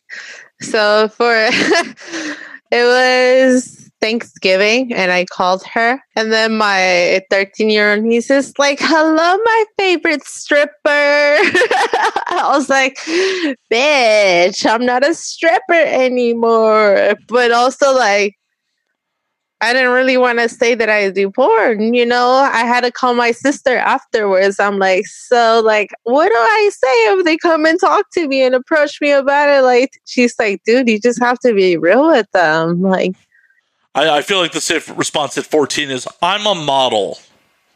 well, no, they already knew that I was stripping. I had already stopped stripping, so like, they already knew I was not Hey, just a model. you're- You're a model. You sign a model release. But also, again, I mean, all they have to do is just log on into any major porn uh, site and Well, hopefully I'm they're not- hopefully they're not doing that. Hopefully, come on, man. What were you doing at 13 or 14 years old? the internet wasn't a thing when I was 13 or 14. True, you're older. Yeah, yeah. Okay, fair enough. Fair enough. But No, I no, not came to say- across Not to say that I was not getting my hands on fucking porno mags in those days. exactly. You had hustlers and playboys, Like, right? Oh my god! Like- hustlers, had Playboys. There was an antique shop. I don't know why they had a bunch of like older porno mags like in a box, and they would sell them to us. And these were like not normal shit that you would get on a shelf. Like this shit had por- penetration in it, like stills of penetration. It was just like I don't even know how old I was, but it was just like you know. exactly. Now, like, even if I don't tell them that I do porn, like, I'm not saying like I'm a top performer, but literally, I've had friends that are like, "Yo, I just saw you on the front page of this side or this side," you know, and I'm just like, they're gonna come across my shit one day. So so when your that's the way. I, when your friends come that's what I across was. when your friends come across your shit, they're talking about your butthole. Oh, there's the segue. Uh, yeah, they know about that. See, the thing about my friends is like, I'm a hypersexual human being. Again, I was going into school to be a sex therapist before I even did porn or even considered stripping or any of that stuff. So they knew. But still, that's my friends. So they they get to deal with me. They interact with me. They know who I am. But like my nieces, they see me in a total different light. So now they can literally just pop up any porn site and it's like, oh shit, that's my aunt. like, and she has her butthole tattooed with the words "nasty bitch." Like, why would I ever take advice from this fucking hell? But again, that's what I told my sister. I'm like, help me. Like, I don't know what to say. Like, You have lots. You, they should be taking a ton of advice from you. You have a lot of unique life experience. Yeah, and that's what I see. This is why I wanted to talk to you about all this stuff. Like, you know, like the fact that you're allowing me to express myself and to tell my story and how it is that I got from point A to porn. like, it's just amazing. Um, actually, she asked me to take care of my nieces for the Fourth of July weekend, and um, I want to come out of the closet. I didn't even do that with my parents, but I want to come out of the closet with my nieces and that's why I was asking. I'm like, what do I do? Like, I don't want to corrupt them. I also don't want like whatever you've been teaching them to go against. You know, Yeah, I, I'm honestly, I don't even know what kind of conversation you have with a, a child of that age. Like, I'd hope. I mean, I'm not certain. I'd hope that sex is still like a concept, not a reality to them at this point. well, my sister has had the birds and the bees talk Right, but- with them, but- But again, it's not the same. Right, losing you- your virginity is not the same as like, oh, your aunt's doing fucking porn and she has an asshole tattooed and she's Well, like even- being game banged. like, But even like penetration. even like the the difference between having the act of sex, you know, explaining the birds and bees to you versus like actually experiencing it. At least for in my personal experience, there was a great divide there. Like it is. Yes. so, I don't know. I'd hope at 14 they're not sexually active yet, so it it becomes a little bit more of a conversation because you know I lost my virginity at 16, and at least there was like uh, even you know at that point in life it's still about it's about the attraction and like you know oh my god sex it's exciting it's it's not the same as sex work where you you know you are had- probably having sex with people you've probably had sex with people that you wouldn't have had sex with if it was off camera I don't know because I lost my virginity at 14. okay And the reason why I lost my virginity was because I stumbled upon porn, right? I was just like, okay, let's just do it. I want to see what the fuck the fuss is about. I mean, So- I'm I may be showing my fucking age here. no, I know, but like, you know, this is the shit. It's like, I'm so scared. I'm like, Well, I don't know how to be also- a proper guide uh, I also think this. I also think if I were given the opportunity at 14, I would have fucked. Like, like you know, if if any, yeah. you know, if any girl at my age, at that age, had been like down, I've been like down. How'd you lose your virginity? Oh, I've told the story on air, but it it was drunk, it was messy, it was it was probably a morally bad call, bad choice because it was with someone else's girlfriend. It was a whole thing. Oh. It was the whole thing. it. I, I'm I've like I would regale you with the whole story. I have no problems with that. I have just told it on air a handful of times, and my audience I- probably doesn't want to hear it for have like to the call me off there and then tell me. Yeah, no, no. When we wrap, I will happily be like, okay, now that we're not recording and I'm not boring my audience with this again, this is how it went down. It was, you know, Yeah, it's like for me, I literally hit on my homie. I was 14, he was 15, and I just thought he was the cutest guy at the time. So I'm like, hey, you want to take my virginity away? But then again, there's like no protection, no security. I just remember I like we did it and I got home and I was bleeding. I'm like, fuck, I'm done. Like this is it. Like I'm dying. so shit. Again, it go, it comes back to my nieces. I want to know how I mean, I, in a in a clusterfuck how to teach them better and I- I how feel- to I feel like make the- them feel safe. I feel like the, the best way to go about teaching them and like coming out of the closet with them is probably ask them questions first before you just come out of the closet. Be like, or let them ask me. Yeah, let them- I, yeah, right? let them ask you questions, but also ask them questions like, so have you had sex? Like, what does it mean to you? Like, get their grasp on what their ideas about the situation are before you just drop concepts on them. Well, I wouldn't do that because then, uh, I mean, I'm a hypersexual human being. I would literally scare people off. Right, right, right. But I'm like, like, whoa, we're never talking about anal. It's like, whoa, bitch, calm down. for sure, for sure. Yeah. But, uh, I'm just saying, I, I feel like the, the best way to broach the conversation with them is try to gauge where they're at. So you're not just dropping like, it'd be like, yo, I'm rolling into this basic math class and I'm going to drop calculus on you. yeah. Like, I agree. Thank you. I think you're spot on on that. so do you understand algebra? Okay, you understand algebra. Now I can try to bring this in concepts you understand. Yeah. Well, see, like, I know my nieces for sure already know about sex to an extent because Right, but my sister asked me about it a week ago. She's like, they just asked me about the birds and the bees. Yeah, I'm but if they're just asking about "Oh, the- shit." if they're just asking like, about the birds and the bees, they're probably not experienced, actually experienced the birds and the bees. So it's, I know, but like also like if they would ask me, they would assume that because they they they think that I'm a stripper already, like I'm already on another level. So I'm like, how do I like bring it down a notch so that I, Uh, I don't say too much? as I said, ask them questions. Uh, Thank you. I will do that. Yeah, I'm gonna just shut the fuck up. I'm like, so what do you want to know? Yeah, what do you want to know? What do what do you know already? Like, you know, because like they may be calling you a stripper, but they have no real concept of what a stripper is. Yeah, Like, you're right. Yes. So, you know, the like Because I remember, like, to me, a stripper's like, oh, you just get up on the pole and dance. I've actually stripped. It's not the same at all. no, no, no, no. Stripping's about selling a fantasy. The pole is a very little part of it. Yeah, and not just selling a fantasy. Like you're also dealing with motherfuckers that have absolutely no respect for you. Yeah. And they assume because you are doing this that you don't have any respect for yourself too. Yeah, like oh, you have low self esteem. That's why uh, you need this validation. Eh, There's a whole the whole thing to it. You know, you must have daddy issues. Yeah, uh, well, because that's the bad stereotype. That's the bad stereotype from Hollywood writing.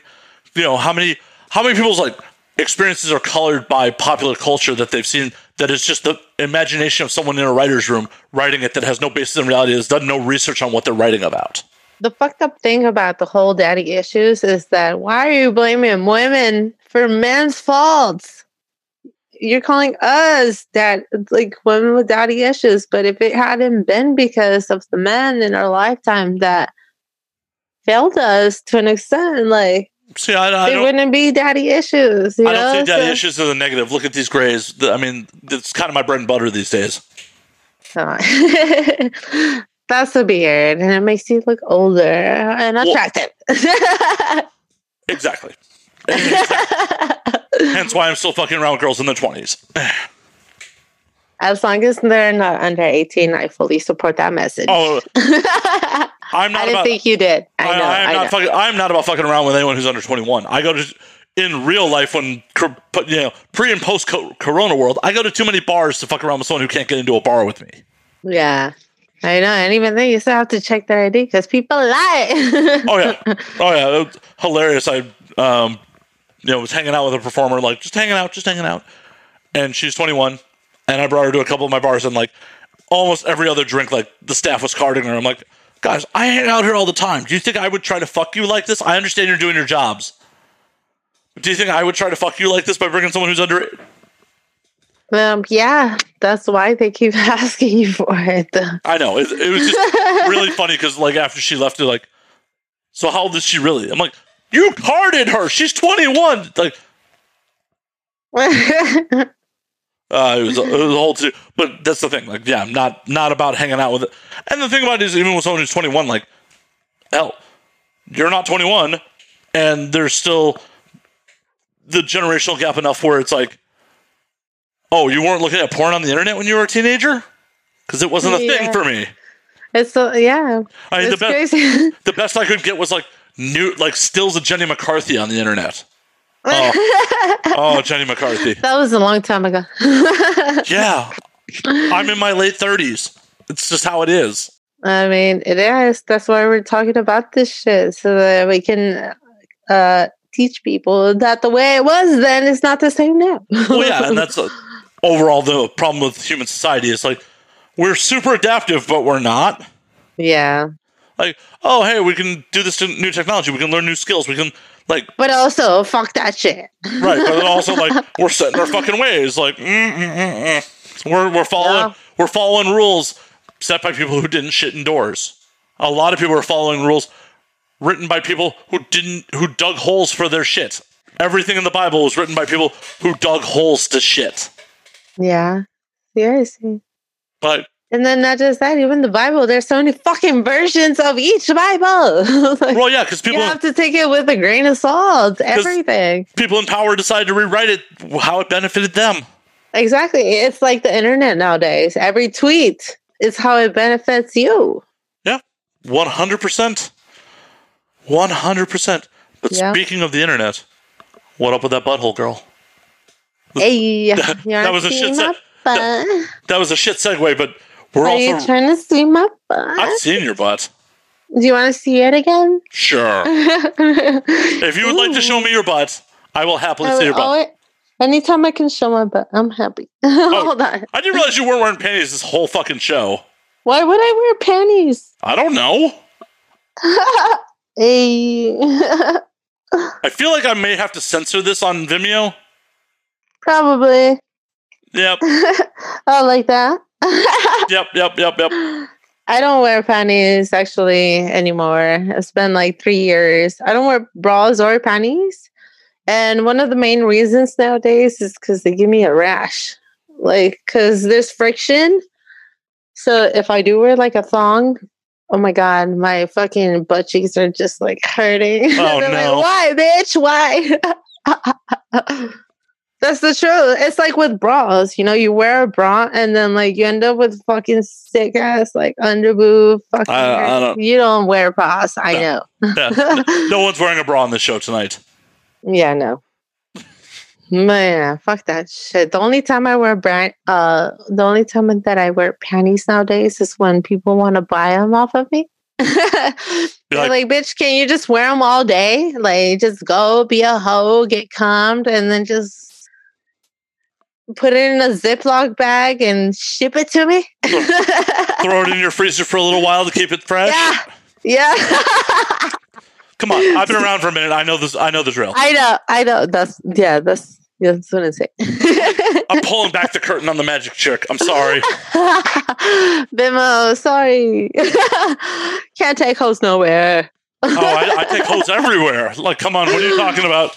It's I mean, you can, but depends where you want to go with it. anywhere that does not want a hoe to go, I don't want to be there. So oh God! Anywhere that is not censoring us. it's, it's like, you know, not everywhere except American Express. Well, then I just don't want to go there if they don't take it. I know. Why the fuck would I show up there? Exactly. I ju- know. I'm just amazed. Like, oh yeah, I haven't been wearing pants this whole time. Like hour 45 in. Like, by the way, no pants. Well, so you literally just been looking at the top half of me the whole time. Yeah, there, there- there was no warning or anything. Just like, yep, no pants. Um, there might have not been a warning, but then again, you did see my butthole, so that is a clear indication of where I stand.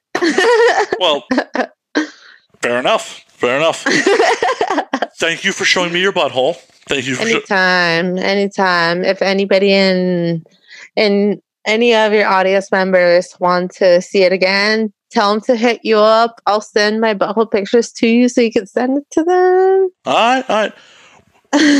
Though I know we've had like a really serious conversation for most of the show, and I know you really I wanted to talk, you really wanted to do talk about anal uh, while we were here. So I want to give you the opportunity to talk about putting things in your butt. Okay, so yes, I always want to talk about anal because it is a taboo subject and there's a lot of misinformation in the subject. So I feel like as someone who is known for anal, I have again the responsibility. It's not a responsibility, but I take it as a responsibility to educate people because when I was learning about anal, there was nobody to teach me these things you know? It's uh i started doing anal maybe like four years ago. And then for the first year i didn't do any of the stuff that i do now. It's just a work in progress. What i'm trying to do right now and because you have the platform to reach an audience if there is like a butt surgeon a a proctologist that wants to discuss these things in thorough. I'm not a fucking surgeon. I'm not a doctor. My experiences with anal are my own and they're not going to apply to everybody. I had to try and I had to learn by trial and error what works for me and my body. So, I feel Um, like that, I feel like that's all sex. Like everyone needs to it trial is, and error, figure out what works for them. It is, and and again, because people know me because of know, they look up for me. It's like, well, you're you do porn, you're a pro, so teach me. But it's like, um, that's not that's not where I want to take this. I want to have an actual educational discussion about this, so that you can have sex with your partner, and it'll be enjoyable for both of you and you won't be fucking hurt. Because honestly, like my first experience with anal, we didn't know what the fuck we were doing. I was 17 years old, and uh, it wasn't bad at the time. But I remember the next day I had to go go to work. I used to work at a pet shop. I couldn't walk. Every step that I took, my asshole was hurting. Like, and that's what I'm trying to prevent. I Oh, and what's fucked up is shit like that. I, uh, you know, at a younger age, when my partner would tell me afterwards, like I had problems walking, I'd take it as like a point of pride. Like Oh yeah, Uh, that's right. Like, but in like as an adult, like I oh, fucked her up. I left this bitch in a wheelchair. Yeah, that's Right. still happening. It happens all the time. Right, but, I fucked her up. as an adult, I'm like, man. oh, that means I probably fucked her like shit. yeah, That, like, uh, yeah. like, hey, that, you know, you guys are meant to take the business. You can pump Yeah. out a kid. If I fucked you to a point where you can't walk, that means something wasn't lubricated properly. not just not lubricated. That means that there was lesions or uh, you were bleeding or rupture. You know, there could have been so many things. Or they were just Wha- telling me that to stroke my ego. Who knows? That too, because I mean, how many times do women lie about achieving orgasms? All the time. We And do it. Be- Women need to Please. stop stop doing that shit. Women need to stop doing exactly. No, if it doesn't fucking feel good, then don't do it. Don't use fucking numbing creams. Like, for example, because I, I get a lot of people that are like, oh, well, let me just numb my asshole so I don't feel pain. You have to feel pain. The pain is the way for your body to tell you that something is not right. Oh yeah. So again, um, And the thing about it is, I, like, also, I, want to get into the with anal, and um, there's so many topics that I want to discuss. But again, uh, I think the most important thing is you have to listen to your body. and you, definitely have to listen to your body. And also, if you're not into it, because you have to numb your, if you have to numb your asshole to do anal because you're not into it, Then you Don't don't, do want to do it. Yeah, don't do it. No, Like, no. explain to your partner, like. I'm not into it. And like, you shouldn't don't be. be forced. That's that's literally the definition of rape. If you don't want to do something and somebody is forcing you to do it, that is rape. right. And even if they're not forcing you to do it and you feel obligated But- to do it, That's rape. right, don't do it. Don't do it. Yeah, exactly. And if So- your if your partner gets shitty, even if they're like not forcing you, but they still get shitty or pouty about, but I want to fuck you in the ass, you shouldn't be No, with that fucking person. Nah, nah. You should be like, exactly. If you want to do anal, if you want to adventure and try it out and s- explore the beauty of it, because anal can be wonderful, you have to do it with someone that it can be patient with you and your body. Sometimes it could take a week, a day, a month, a year. Who the fuck knows? and also But you it's got to be with someone who does not have a weak stomach because you may shit on their dick and they better be okay with it. Oh yeah, and also if they're not okay with them, then fuck them. Come on, you're fucking me in the ass. No matter how many enemas I do, no matter how much Pepto Bismol I take, shit happens. Oh yeah, oh yeah, it, it absolutely does. And dudes out there, if the girl you just ass fucked shits on your dick, go take a shower. Be like, Move good. on, man. Don't shame her. no, no. Be like, good game. Shh, You know, I drilled. I, I struck oil. Yeah, like especially like if this is you're into as a man and that happens as a woman, that's so embarrassing. That is so embarrassing. Actually, so many women won't do anal because of the fear of that alone.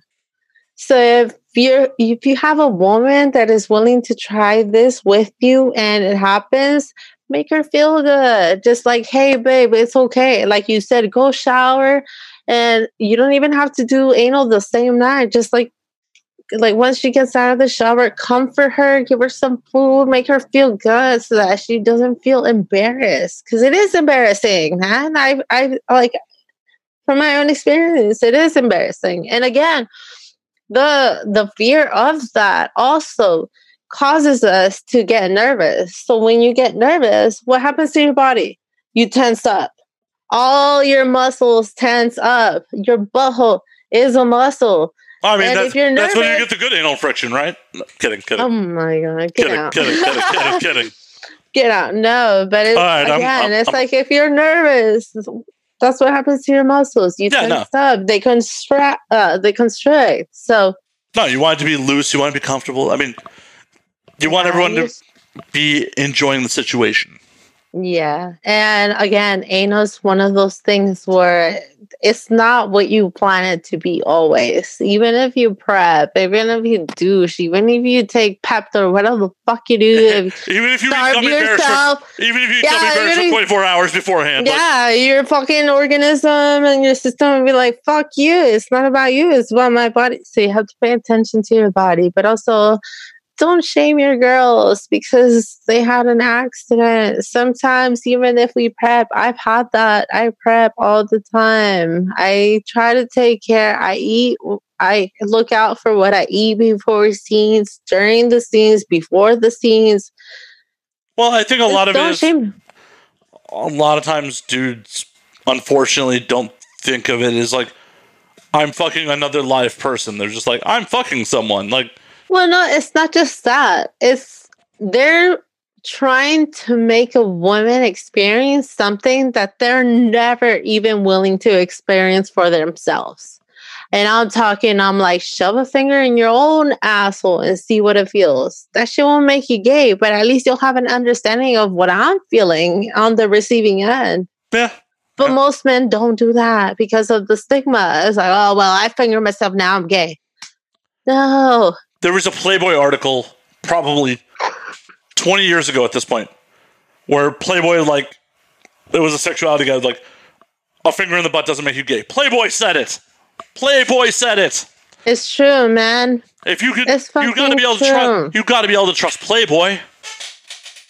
To an extent, yes. To an extent, yes. well, when it I mean, Playboy was revolutionary, and Hugh Hefner, he was the baddest motherfucker. I'm not gonna talk shit. But yeah, also like, dude, just because you fucking finger your own asshole and see what it feels like doesn't mean you're gay. Like, do it before you try to do that to someone else. It's like, I mean, to be Okay. fair, to be fair, I have never fingered my own asshole why? because I have digestive problems and I'm nervous about it. Okay, so like exactly. Imagine I'm a woman with digestive problems, and I have a guy that's really into anal. Because again, that happens. It does, and I think I'm gonna give you homework. I'm not gonna put you on. I mean, no, I am putting you on blast. I'm not gonna. I'm not saying. I'm not saying you should put it on blast. What your result is after that, but I think you should do it just to give you an idea what it feels like on the receiving end. I mean, I, I've had a colonoscopy. I think that was enough for me. It's not the same though. Oh, I know, I know. It's not the- No, inflating my colon with air is definitely different than having something that is solid inserted into it. Exactly. So do it on your own butthole and see is like even one finger. Like, how does that feel to me? Imagine you finger your own butthole. That's pretty much what it's gonna feel to someone else. True, but I'm also not a proponent of like, oh, I want to fuck you in the ass. Like the the amount of times I've had anal sex were almost universally with someone who asked me to put it in their butt. Exactly. But what if you were dealing with someone that has never tried it? You have to experience that feeling in If I- order if I was to with someone- understand. If I was with someone who's never done it, I probably most like most likely would not even broach it as like because it's not something like I crave. So it- what if it's someone that? eh, What if it's something that your partner craves? well, in that case, I'll give them what they want. But- Exactly. And I think a good way to start is you feeling how it feels in your own body so that when you give that to someone else, you have a good understanding of, okay, so it felt like this to me. So I assume that for her, it's pretty much the same feeling, you know? I, I think you should try it, honestly. Like, just Uh-huh. so you know what you're working with, so you know how to work with other people that are new, that maybe they just want to try it, but they've never done it. So now they're reaching out to you because you have an expertise in so many other areas in the field Oh no shit! that they I, feel com- I yeah, have no they expertise in nothing. I, I know nothing. Don't don't. okay, whatever. I don't know shit. Unless it's about drinking, I don't know shit. No, I think you should really just do it. Nothing's going to change except that you'll actually understand what it is to feel the action of The action. Of yeah, the a- the action of anal like putting a finger there and stretching out that hole the the the the asshole is a muscle and it's not meant to receive things. It's meant to give out. Yeah, no, it's supposed to expel shit. Exactly.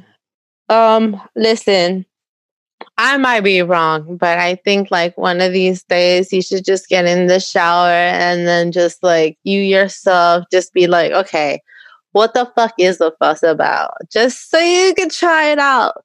Just, just for all intents and purposes. I think if men did that, I think there'd be a lot less women unhappy with their first anal experience. Well, yeah, dude's got to. They do gotta understand it. I mean, Exactly. How do you understand it if you've never actually felt it? um, I mean, I've never experienced vaginal sex, and I feel like I've done okay about that. What? I'm never, Oh, oh, uh, sorry. I was like, wait, you never fuck somebody in the pussy? No, you don't have a pussy. I don't get have a I pussy to be I know, I know, I know. I get it. I get it. I know, I but you have an that. asshole. updated the hat for you. No, I'm, I'm, not, not. an anal expert. there you go. Okay, but that's why. Just do it on yourself. I'm not saying like go and get a fucking huge ass colossal fucking toy for your Don't- asshole. Don't, don't go buy a bad dragon toy and sit on it. Exactly. No, just literally, seriously, like just on yourself. When you're in the shower, just play with the rim, smooth it out, make the rim get loose and comfortable, and then just see what the fuzz is And about. be like, oh, there's hemorrhoids. There's Oh my god, you are gonna scare the audience away right now. no, no, no. No. I would, I would never scare anyone away from your butthole. Oh well, you just said hemorrhoids. That's scary. Part of life. okay, so um, Like, like, you- I'm just going to ignore that comment. do you think? Okay, honestly though, uh, based on the suggestions I've given you, do you think that's something that you would just try for the sake of it? Maybe I got to figure out like that would be all like trimming my nails. And, Well, yes, you have. I mean, even if you're fucking fucking a pussy, you have to trim one because. well, yeah, I'm in quarantine right now. I am not. I have not seen a vagina. Exactly. I have not So seen a vagina. Your vagina is so the first. trim- You're the first live, semi-live vagina I've seen in months. Okay, so trim your nails, play with the rim of your asshole, and then little by little, just like go in there and be like, "Huh, what is this? What do I feel like? How? Why does it feel like this? You know, like honestly, it's just the best way. Like, it's like imagine. I don't know how to explain it any better than this, but um, let's say I'm Mariah Carey, right? Okay. and I don't train my fucking vocal cords before a concert. How can I expect to be a good singer if I, am not even doing just that alone? How Fair. can you teach someone to be a good anal whore if you can't even do it on yourself and know exactly what you're giving or what you're trying to per- like? Well, I'd hope that my partner would communicate to me like I'm into this, I'm not into that. Like even if it's their first time, like oh hey, But no- realistically, women don't do that because we're givers.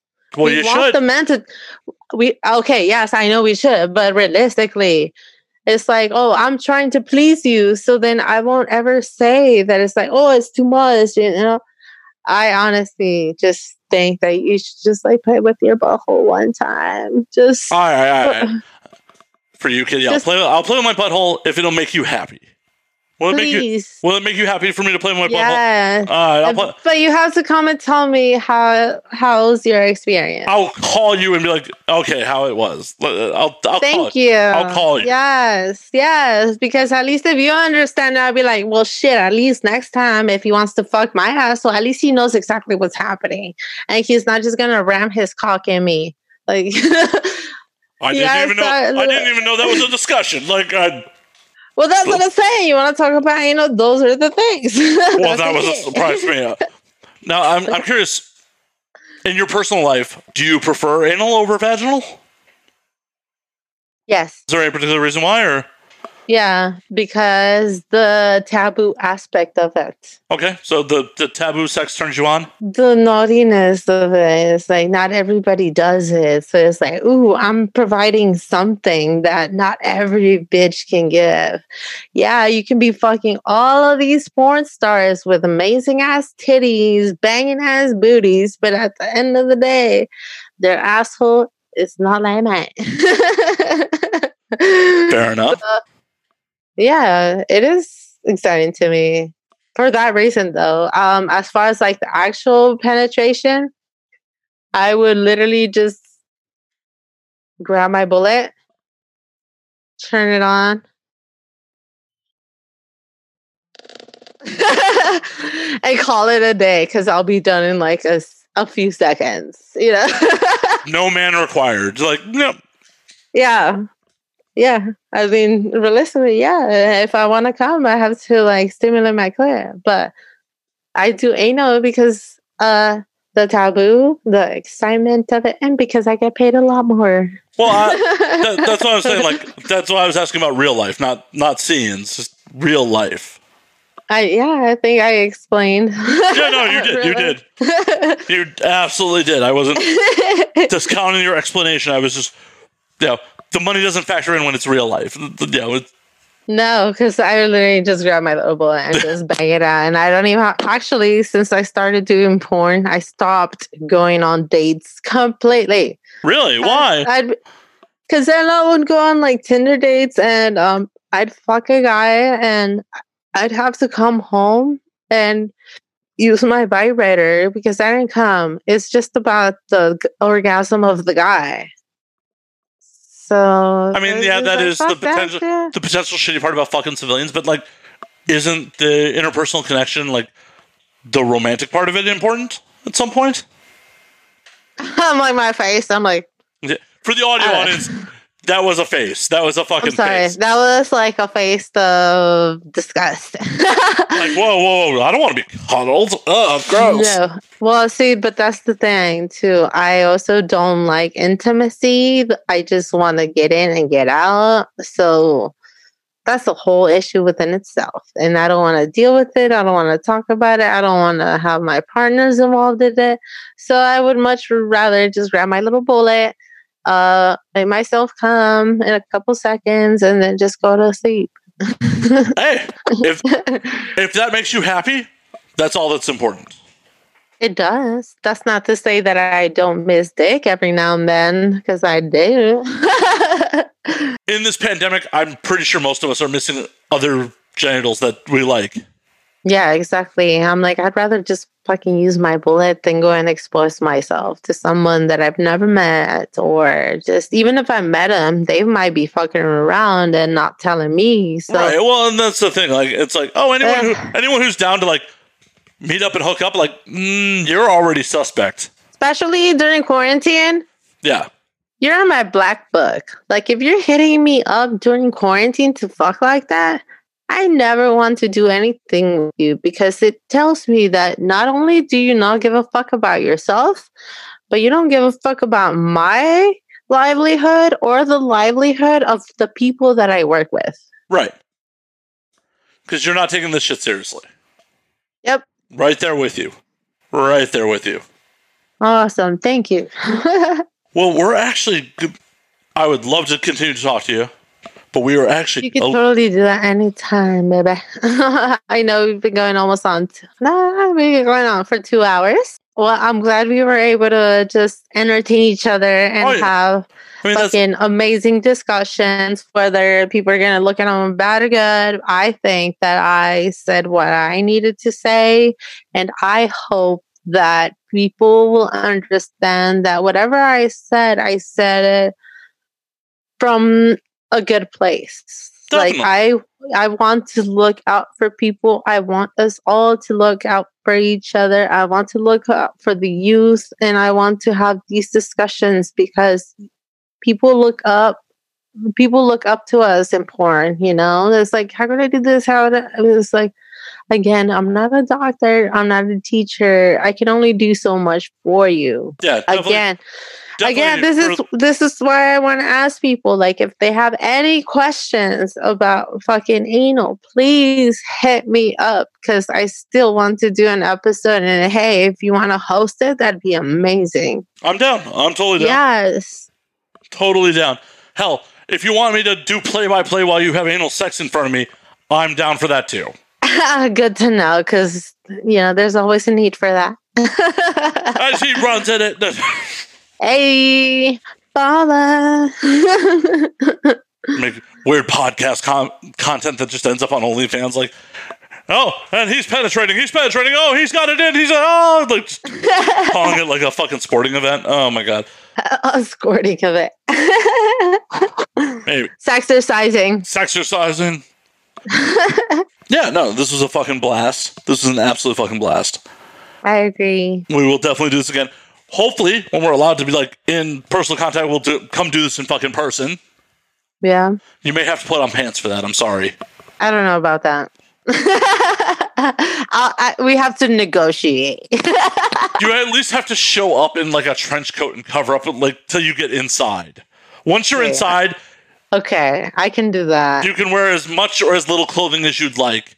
I can do that. I just don't need you getting arrested showing on the way. I don't want to be arrested for shit right now for anything. Well, yeah. Well, Especially for being a whore. Let me tell you one thing. This is serious. I'm so afraid of being arrested because the moment people see my asshole in jail, I'm fucked. Literally. literally. Oh. Like I have a bullseye on my fucking asshole. I don't want to do that. No, So no. yeah, I'll show up with the trench coat. Yeah. Show up with the trench coat like a fucking pervert. That's fine. That's fine. Yeah. Yeah, like yo, if you want to show up here with no clothes on under the trench coat, I am not going to argue about that. Like all of a sudden, like trench coat comes off and you're not wearing anything. I'm like, okay, cool. Right. Like, uh, awesome. Yeah, like- yeah, yeah.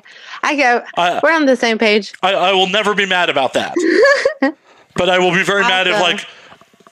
Hey, like, just you disappear, and then I find out a couple of days later you got arrested because you tried to show up at my place with nothing on. That I'd be a little upset about. Like, I'd hope I would not be your one phone call because I'm not a lawyer. So I'd find out about days later. Yeah, I know. I don't want to do that. Yeah, so we're on do- the same page. Cool. We're look forward to the next uh, chat we have together. For sure, for sure. I really want to hear what people have to say about um, the discussions we've had today. So yeah, let me know. holler at Kitty. Actually, Kitty, where can they find you on the socials so they can holler at you, can give you the feedback about what we talked about today? Yes. See more of your butthole. Of course, always. My main site is allofkittyj.com. My Twitter is Kitty Jaguar Triple X, and my Instagram is K Jaguar seventy six. Hell yeah, hell yeah. Thank you, baby. I appreciate you, and thank you again for having me here. Oh, hey, I wish you and yours the best always. And I hope that because of the stuff that we've been discussing, we can create a good dialogue, not just in a hateful way, but like just a discussion on how we can all improve. Oh, definitely. And I hope that anyone who's listening to the show, like, thinks about where the other people are coming from before they just say something. Yeah, And I agree. as always, you can find me at Matt underscore Slayer on Twitter, Matt Slayer on Instagram, Matt F and Slayer on Facebook. You can find the podcast at And Now We Drink on Twitter, and Now We Drink underscore on Instagram. And until next week, drink up, motherfuckers. I'm going to tell Kitty my virginity story as soon as we wrap. Sick.